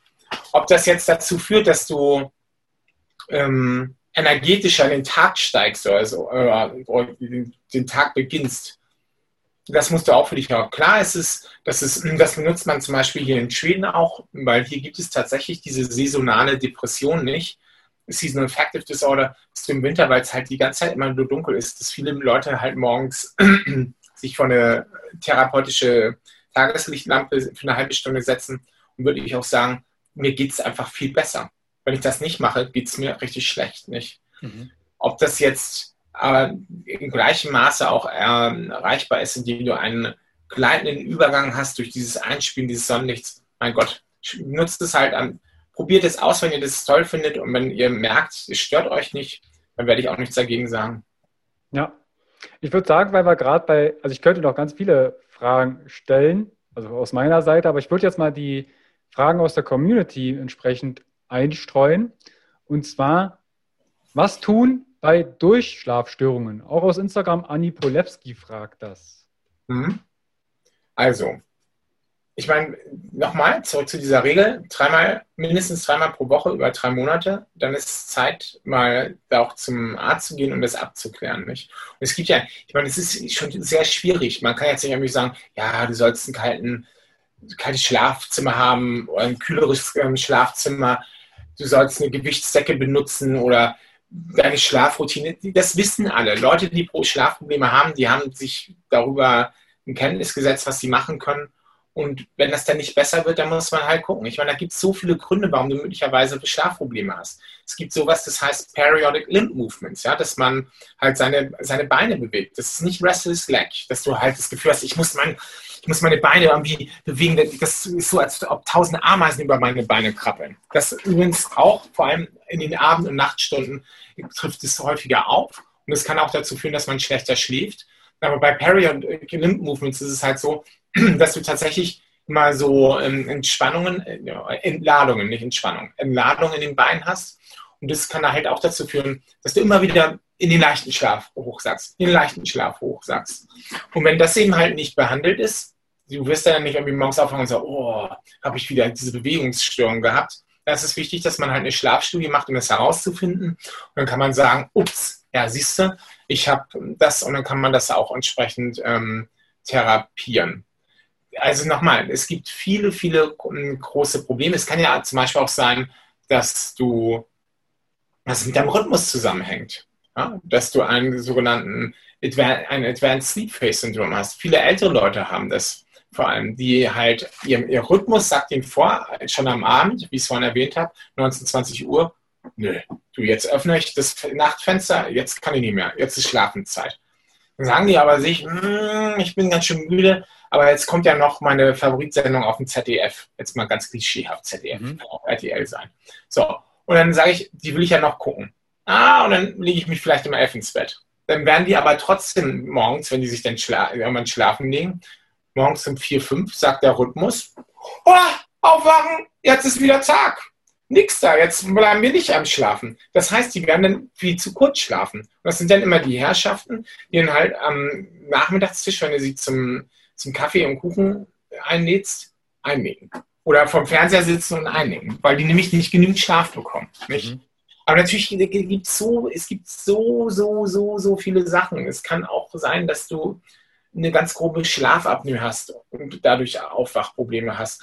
Es, es, es, kann, es gibt Leute, die haben, das ist auch häufiger, wenn du älter wirst, die haben sowas, das heißt Nocturia. Das heißt, die müssen nachts immer Wasser lassen. Ja? Und das ist auch für die eine Qual. Und da wachen die natürlich auch dauernd auf. Und stell das vor, du musst nachts aufs Klo, dann gehst du wieder zurück, wieder aufs Klo. Da hast du ja auch wieder Probleme, wieder einzuschlafen. Nicht? Schmerzen. Ich meine, das musst du ja auch überlegen. Wenn du dich bewegst, das kennen wir vielleicht auch diejenigen, die jedenfalls viel Sport machen. Du hast vielleicht Fußball gespielt und du merkst schon, das Training fängt gleich an, oh, das tut irgendwie weh im Knöchel. Dann spielst du eine halbe, hast eine halbe Stunde Training gemacht und du, du, merkst die Schmerzen nicht mehr. Ja klar, der Körper fängt an, schmerzlindernde ähm, Faktoren freizusetzen, Endokannabinoide und was weiß ich, die halt halt so einen schmerzlindernden Effekt haben. Ja?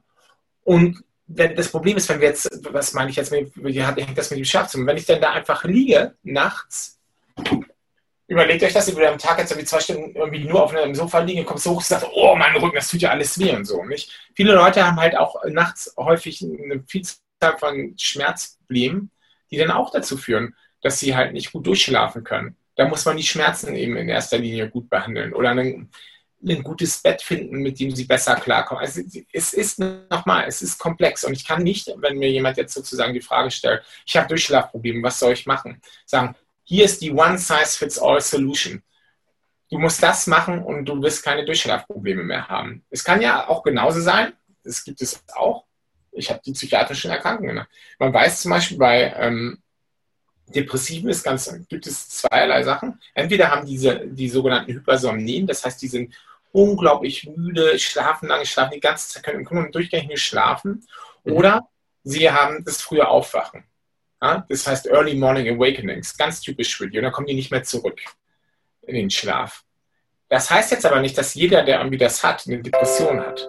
Das soll einfach nur heißen, es ist so, so, so komplex und es ist sehr schwierig anhand der Frage, ich habe Durchschlafprobleme, was soll ich machen?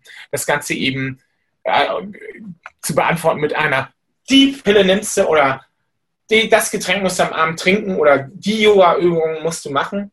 Und dann kommst du mit, ja klar, klar, wenn wir zu den Fragen kommen, wie kann ich besser mit den Konsequenzen damit umgehen? Ich mache mir so viele Sorgen. Das ist eine andere Geschichte.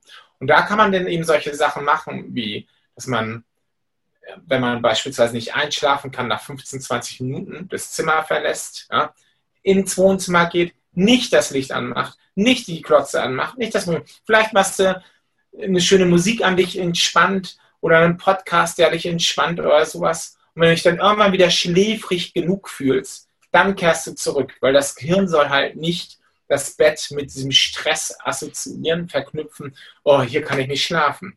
Ja? Du kannst auch Dinge machen, wie, dass du nachts beispielsweise dann äh, aufschreibst, ja, im Dimmlicht oder so. Was war jetzt das, was mich so beschäftigt hat? Und am nächsten Tag, wenn du so einen klareren Kopf hast, vielleicht eine andere Sicht auf die Dinge, das Ganze eben nochmal durchliest und neu bewertest und einfach auch relativ zügig, vielleicht auch sehr rational siehst, Mensch, da mache ich mir einfach über die falschen Sachen Gedanken oder so. Oder da, da gibt es doch gar keinen Grund. Also es gibt ein viel, eine Vielzahl von kognitiven Verhaltensstrategien, nicht, die man auch bei ähm, Durchschlafstörungen die beispielsweise im Zusammenhang mit der Insomnie, mit der primären Insomnie stehen, auch zum Einsatz bringen kann. Also das passt, beantwortet sogar, sogar fast, ich denke sogar die Frage, die sie auch noch stellt, also Anni Polewski äh, von Instagram, nachts immer sehr angespannt, Zähne knirschen. Mhm. Das ist ja dann schon ein Zeichen, dass vielleicht über einen Tag so viel Druck oder so viel passiert ist oder über Tage hinweg, dass der Körper nachts anfängt zu trudeln, versucht das aufzuarbeiten und dann Spannung aufbaut. Hm, genau, und für das Zähneknirschen, da kann man halt auch mit seinem ähm, Zahnarzt, glaube ich, oder ist, ich glaube, es ist der Zahnarzt, kannst auch schnacken, kannst auch noch eine Schiene bekommen, dass du es halt auch ähm, Aber ich habe tatsächlich Klienten, die schaffen es äh, innerhalb von kurzer Zeit so eine Beißschiene zu zerbeißen oder mhm. zu zerkauen. Aber Stress ist natürlich, Stress ist klar. Stress, was du am Tag an Stress aufbaust und am Tag nicht abbaust, den nimmst du natürlich mit in die, in, ins Bett. Und das ist eben halt auch ein Problem. Und das wäre zum Beispiel auch eine Sache, wenn man sagt, ich habe Schlafstörungen, wenn sie jetzt mal primär mit Stress zusammenhängen, dass man die Leute auch ermuntert, find auch für dich am Tag Zeiträume, wo du Pausen hast, wo du dann auch mal einfach ein mental ein- und ausatmen kannst, wo du vielleicht reflektieren willst, wo du was niederschreiben willst, aber wo du einfach auch nur einmal im Blog gehst, aber einfach mal nicht zugänglich bist. Und das machen viele halt nicht, nicht. Wir haben halt alle hier das Mobil oder Handy auf Deutsch und sind durchgängig erreichbar. Wir haben irgendwie jetzt uns alle irgendwie in irgendeiner Form dieser Sache verpflichtet, dass wir 24 Stunden zugänglich sind und immer online sind, immer irgendwie auch gleich, auch wenn es private Sachen sind, im Netzwerk immer gleich eine, eine Antwort liefern, wenn irgendwo ein Index ist und so weiter. Das ist ein Index, ein Eintrag. Das war Schwedisch im Eck. Hm. Ähm, das ist natürlich, das ist zu viel. Man braucht Pausen. Also man braucht Down, das ist, äh, der, ist, der heißt Dr. Chatterjee aus England, der hat auch Bücher darüber geschrieben. Das ist ein schöner Begriff, den er Man braucht Downtimes am Tag. Das ist ganz wichtig, ja? wo man Auszeiten hat. Mhm. Extrem okay. wichtig. Also da, ähm, Ani Polewski, gerne schauen, also entweder Kontakt aufnehmen bezüglich Ursachensuche, wo kommt der Stress vielleicht her? Sind es Gedanken, sind es Ängste, welche Anteile in dir? Der Tim und Rüth. Und sich vor allem, guck mal, und vor allem auch, wenn man das Gefühl hat, man kommt da nicht raus, nicht? Mhm. Aus, aus, aus, diesem, aus der ganzen Geschichte. Sollte man sich auch, sollte einem das nicht peinlich sein, sich auch einfach professionelle Hilfe zu suchen. Das ist nichts Peinliches. Wer sich um sich kümmert, das ist ja nichts Peinliches, wenn man sich um sich kümmert. Nein, das ist hingegen sehr mutig, dass man sich sein Problem stellt und versucht dort auch Hilfe zu finden, wenn es dann ein chronisches ja. Problem ist. Ja. Hm? Tim Rüd fragt, Dave Asprey ist auch, äh, denke ich, vielen Zuschauern und Zuhörern vielleicht bekannt, empfiehlt das Bett am Ende leicht, also kopfwärts zu erhöhen, so ungefähr ja. 10 Prozent, 5 bis 10 Grad. Also selber haben wir unser Bett auch auf 5 Grad erhöht. Hast mhm. du damit Erfahrung? Gibt es da irgendwelche Dinge, die du empfehlen kannst? Und wieso ist das so? Könnte man das empfehlen? Ja. Ähm, das ist, guck mal, es gibt viele, eine Vielzahl, relativ viele Erwachsene, die unter Sodbrennen leiden. Ja? Das heißt, der Magen, wir müssen, wenn wir essen, geht es, wird das Essen über die Speiseröhre in den Magen transportiert. Und die Speiseröhre hat am Ende eine Verdickung, äh, sozusagen Muskel, ein Ringmuskel, der sozusagen die, die, die verhindert, dass der Mageninhalt zurück in die Speiseröhre kommt. Und viele Leute haben halt das Problem, dass dieser Magenbrei, der angesäuerte Magenbrei, ja, das wissen wir nun alle, dass der halt eben in die Speiseröhre zurückkommt. Weil dieser Ringmuskel vielleicht schlaffer ist, da gibt es, wenn du älter wirst, aber auch solche Sachen wie ja, ähm, Übergewicht spielt da eine Rolle, auch Alkoholkonsum zum Beispiel, das ist auch ein Problem. Oder ähm, Koffein, wenn du zu viel Koffein zu dir nimmst, das sind alles Dinge, die, die halt ähm, sehr problematisch sein können oder sehr scharfe Sachen, dann produzieren viel Magensalzsäure. Und was passiert, wenn wir uns am Abend hinlegen? Ja, das bin ich jetzt im Stehen. Ups, dann liege ich. Dann bin ich in der Horizontalen. Das heißt natürlich, dass die, einfach rein aus physikalischen, äh, aus einer physikalischen Prinzipien entsprechend hat natürlich der Magenbrei der Angesäuerte jetzt eine größere Chance, wenn der Verschluss zwischen Speiseröhre und Magen nicht vernünftig geschlossen ist, zurückzulaufen in die Speiseröhre. Und das führt dann natürlich die Speiseröhre, die hat zwar auch eine Schleimhaut, aber die ist äh, jetzt nicht in dem Maße ähm, sozusagen geschaffen wie die Magenschleimhaut, um sich gegen den sauren Nahrungsbrei zu schützen, kann es dazu führen, dass du halt eben diese, dieses Sodbrennen entwickelst. Ja. Und das kann man sich ja nun vorstellen, wenn ich so liege, dass ich dann natürlich unter Sodbrennen nicht gut schlafe. Nicht? Dann habe ich Schmerzen, äh, Chestburn und all sowas. Und das ist ein unbe unbehagliches Gefühl. Und das, was man halt machen kann, ist, A, sollte man sagen, versuch am Abend nichts zu essen, ja, kein Alkohol zu trinken, kein Espresso zu trinken, nicht zu scharf zu essen, was leicht ist am Ende zu essen, mehrere Stunden davor nichts mehr zu essen, ja, bevor du dich ins Bett legst.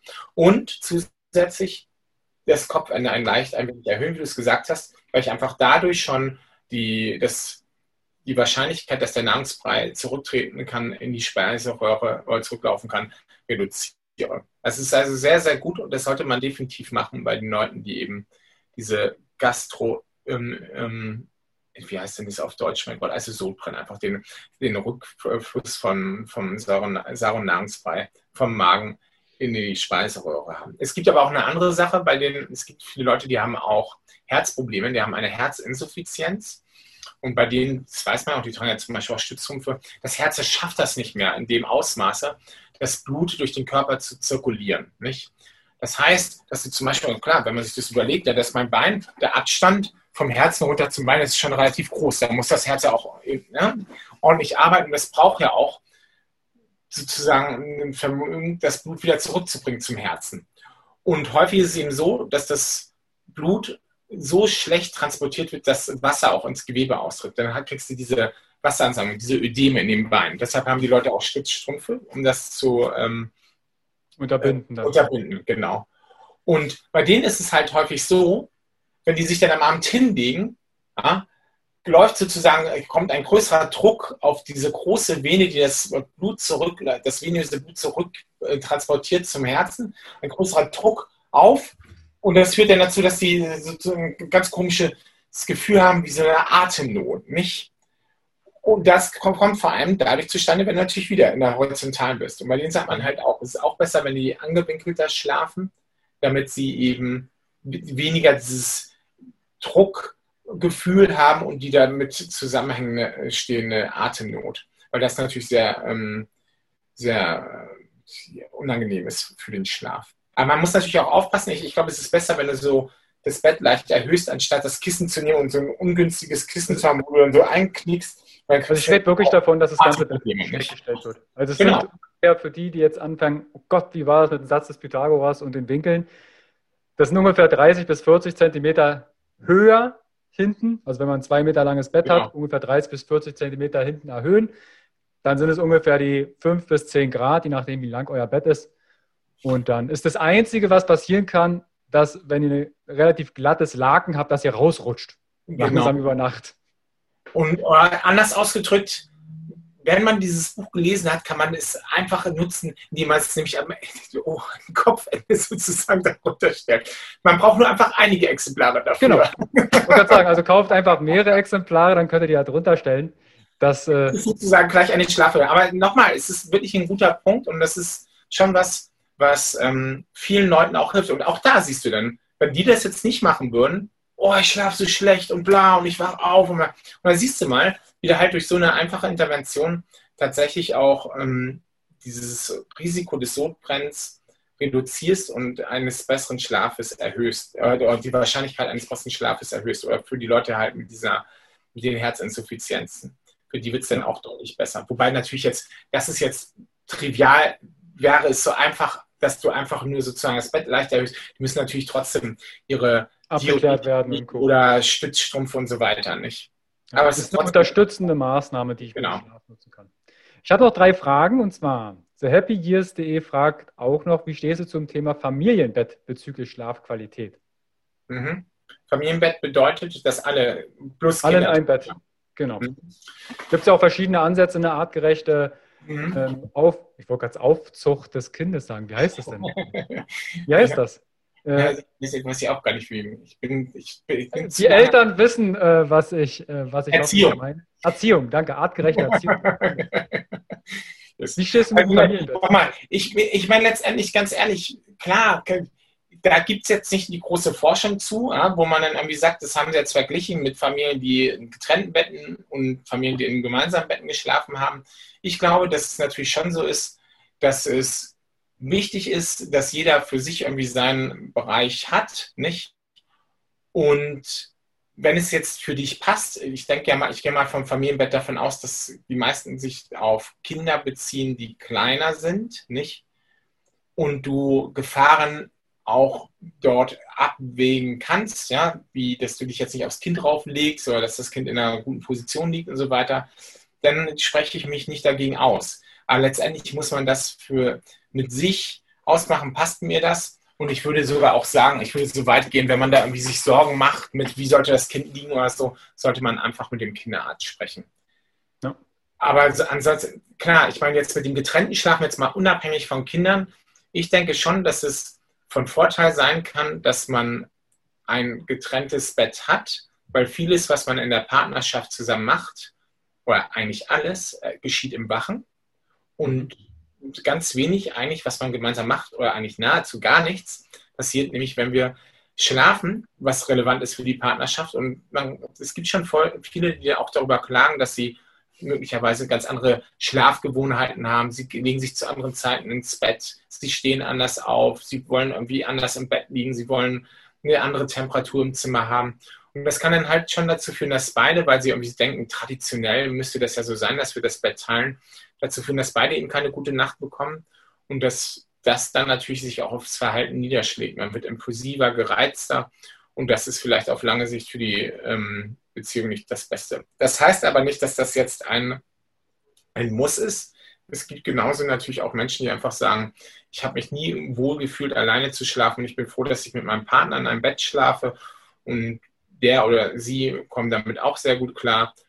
Und dann soll man es einfach beibehalten. Aber es gibt eben halt auch viele Leute, die darunter leiden. Und ich denke, dass man das nicht tabuisieren sollte, dieses Thema. Da kann man halt sagen, wir schlafen in getrennten Zimmern.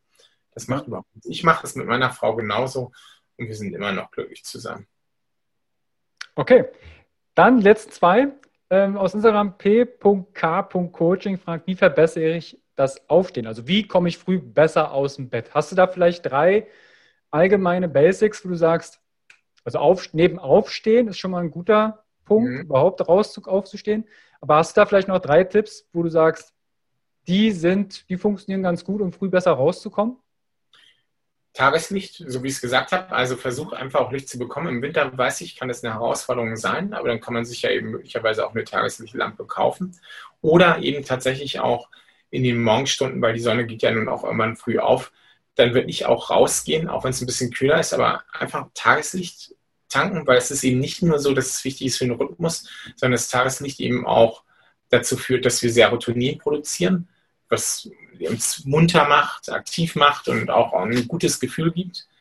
Und das, was ich eben auch wichtig finde, ist, dass man, ja, das habe ich ja schon gesagt, nicht in den Spiegel schauen. Du sollst nicht gleich am Morgen bewerten, wie die Nacht war. Das halte ich für ähm, irreführend. Mhm. Und was kann man als drittes machen? Ich würde sagen, immer einen schönen Kaffee trinken. Warum? Es gibt sogar tatsächlich Studien, die zeigen, dass Kaffee unsere Uhr in unserer Leber ähm, aktiviert. Und das ist ja was, was dann tatsächlich auch in Gang gesetzt werden soll. Also es kann sein, dass Koffein eben am Morgen doch eher einen positiveren Effekt auch auf uns ausübt, nicht nur im Hinblick auf, dass wir uns ähm, wie heißt es, aktiver fühlen, mental aktiver fühlen, sondern tatsächlich auch einen Einfluss hat, einen aktivierenden Einfluss hat auf Uhren in unseren Organen, zumindest auf der Leber.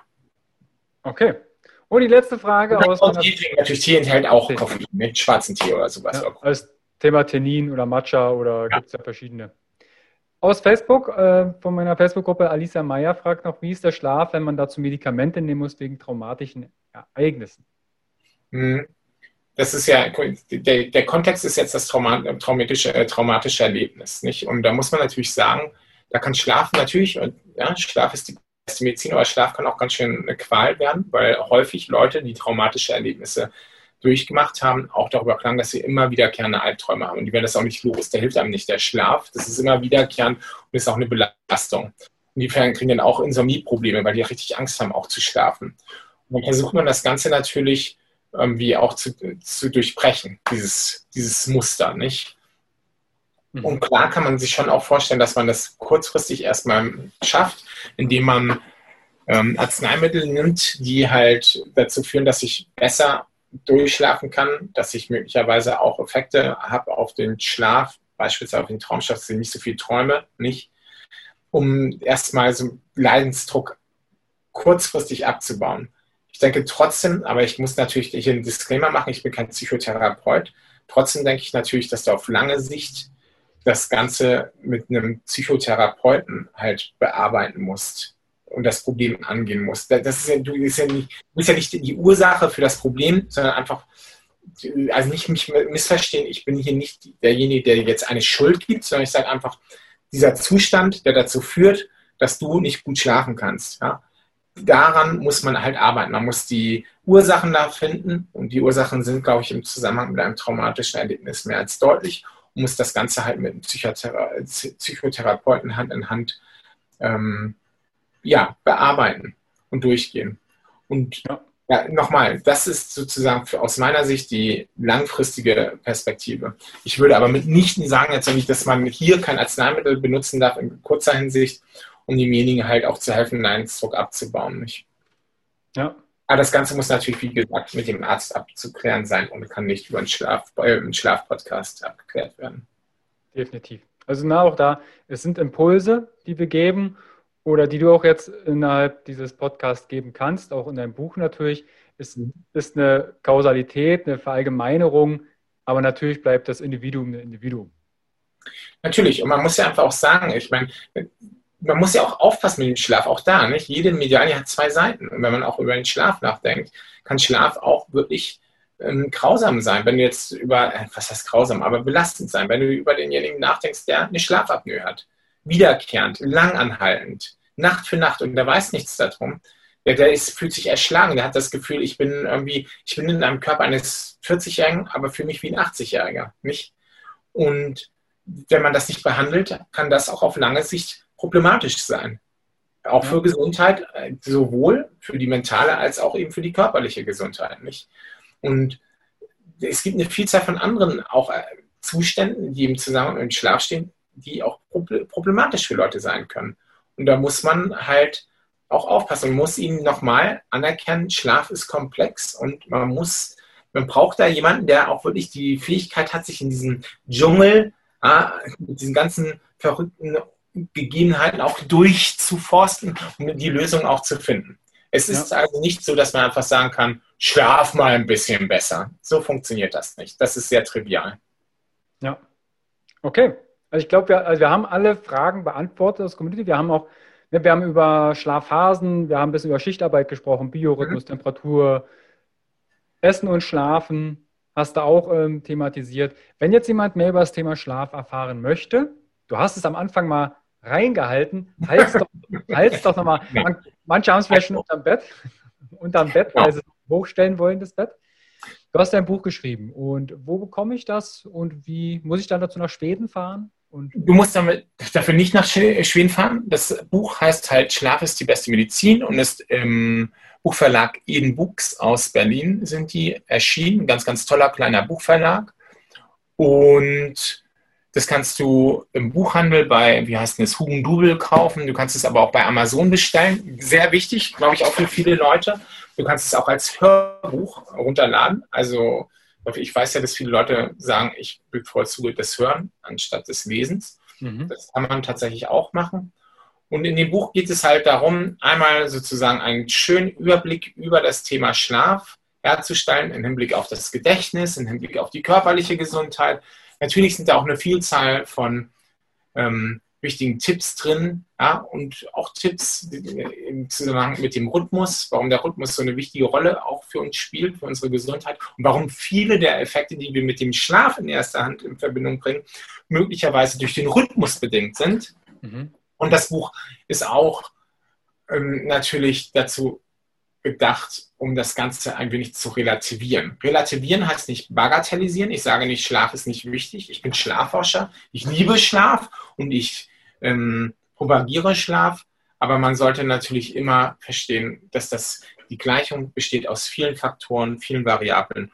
Und Schlaf gehört dazu, ist aber bei weitem nicht die einzige. Okay. Also das Buch findet ihr natürlich auch in den Show Notes, auch die Kontaktadressen beziehungsweise wo man mehr über deine Forschung erfahren kann? Stimmt, das müsste ich ja jetzt noch erwähnen. Gut, dass du mich erinnerst. Ich, man kann mich auch in sozialen Netzwerken finden. Ich bin relativ aktiv auf Instagram. Da teile ich eigentlich immer Neuigkeiten zum Thema Schlaf und der inneren Uhr im Zusammenhang mit Gesundheit und Leistungsvermögen. Und das doch relativ täglich. Also pro Woche mindestens vier, fünf Mal in Inneck. Mhm. Da habe ich aber allerdings die meisten auf Englisch, nicht, weil ich habe halt auch viele schwedische Follower. Und mein Name ist Sleep, das englische Wort für Schlaf, unterstrich Advocate. Und das, ich meine, das kannst du ja wahrscheinlich auch in den Show Notes ja, mit kommt, kommt das gleich, Shownotes, ja. Genau, das ist auch bei, bei Twitter Sleep unterstrich Advocate und auf Facebook habe ich eine ähm, Gruppe gegründet. Das ist 2010 war das, als ich nach ähm, ja, hier in Schweden anfing. Die nennt sich Sleep Science. Mhm. Und da haben wir mittlerweile, glaube ich, fast 2000 Mitglieder und das sind nahezu alles nur ähm, Schlafforscher, Chronobiologen.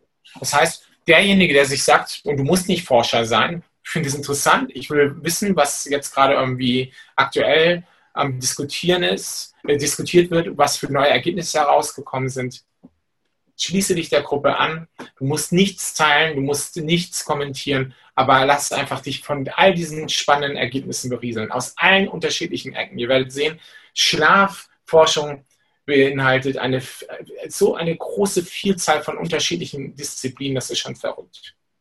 Ja, also auch äh, Literatur in deinem Buch habe ich ähm, gestern erhalten.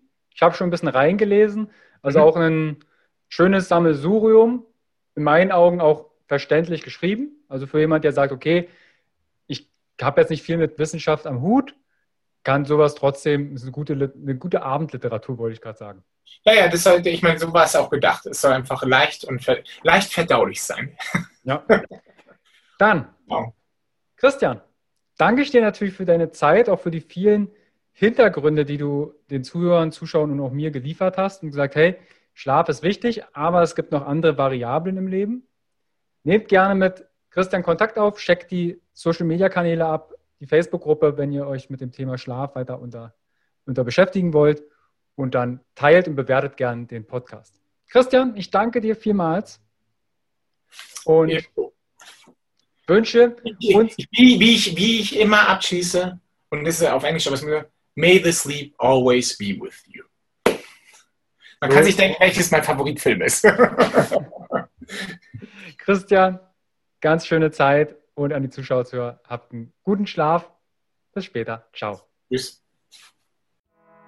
Hi und vielen lieben Dank für dein Vertrauen und deine kostbare Zeit. Mit dem Podcast von Functional Basics schiebe ich meine Gesundheitsrevolution Gesundheit ist für alle da weiter an. Wenn dir die Folge gefallen hat, dann bewerte meinen Podcast gerne bei iTunes. Du hast kein iTunes? Kein Problem. Mach einen Screenshot vom Podcast und teile diesen gern in Social Media, wie zum Beispiel Instagram und verlinke mich mit functional.basics und nutze den Hashtag Gesundheit ist für alle da. Teile gern den Podcast und Gesundheit mit deinen Freunden und Bekannten. Warum? Gesundheit ist für alle da. Du hast Anregungen für weitere Folgen oder Fragen?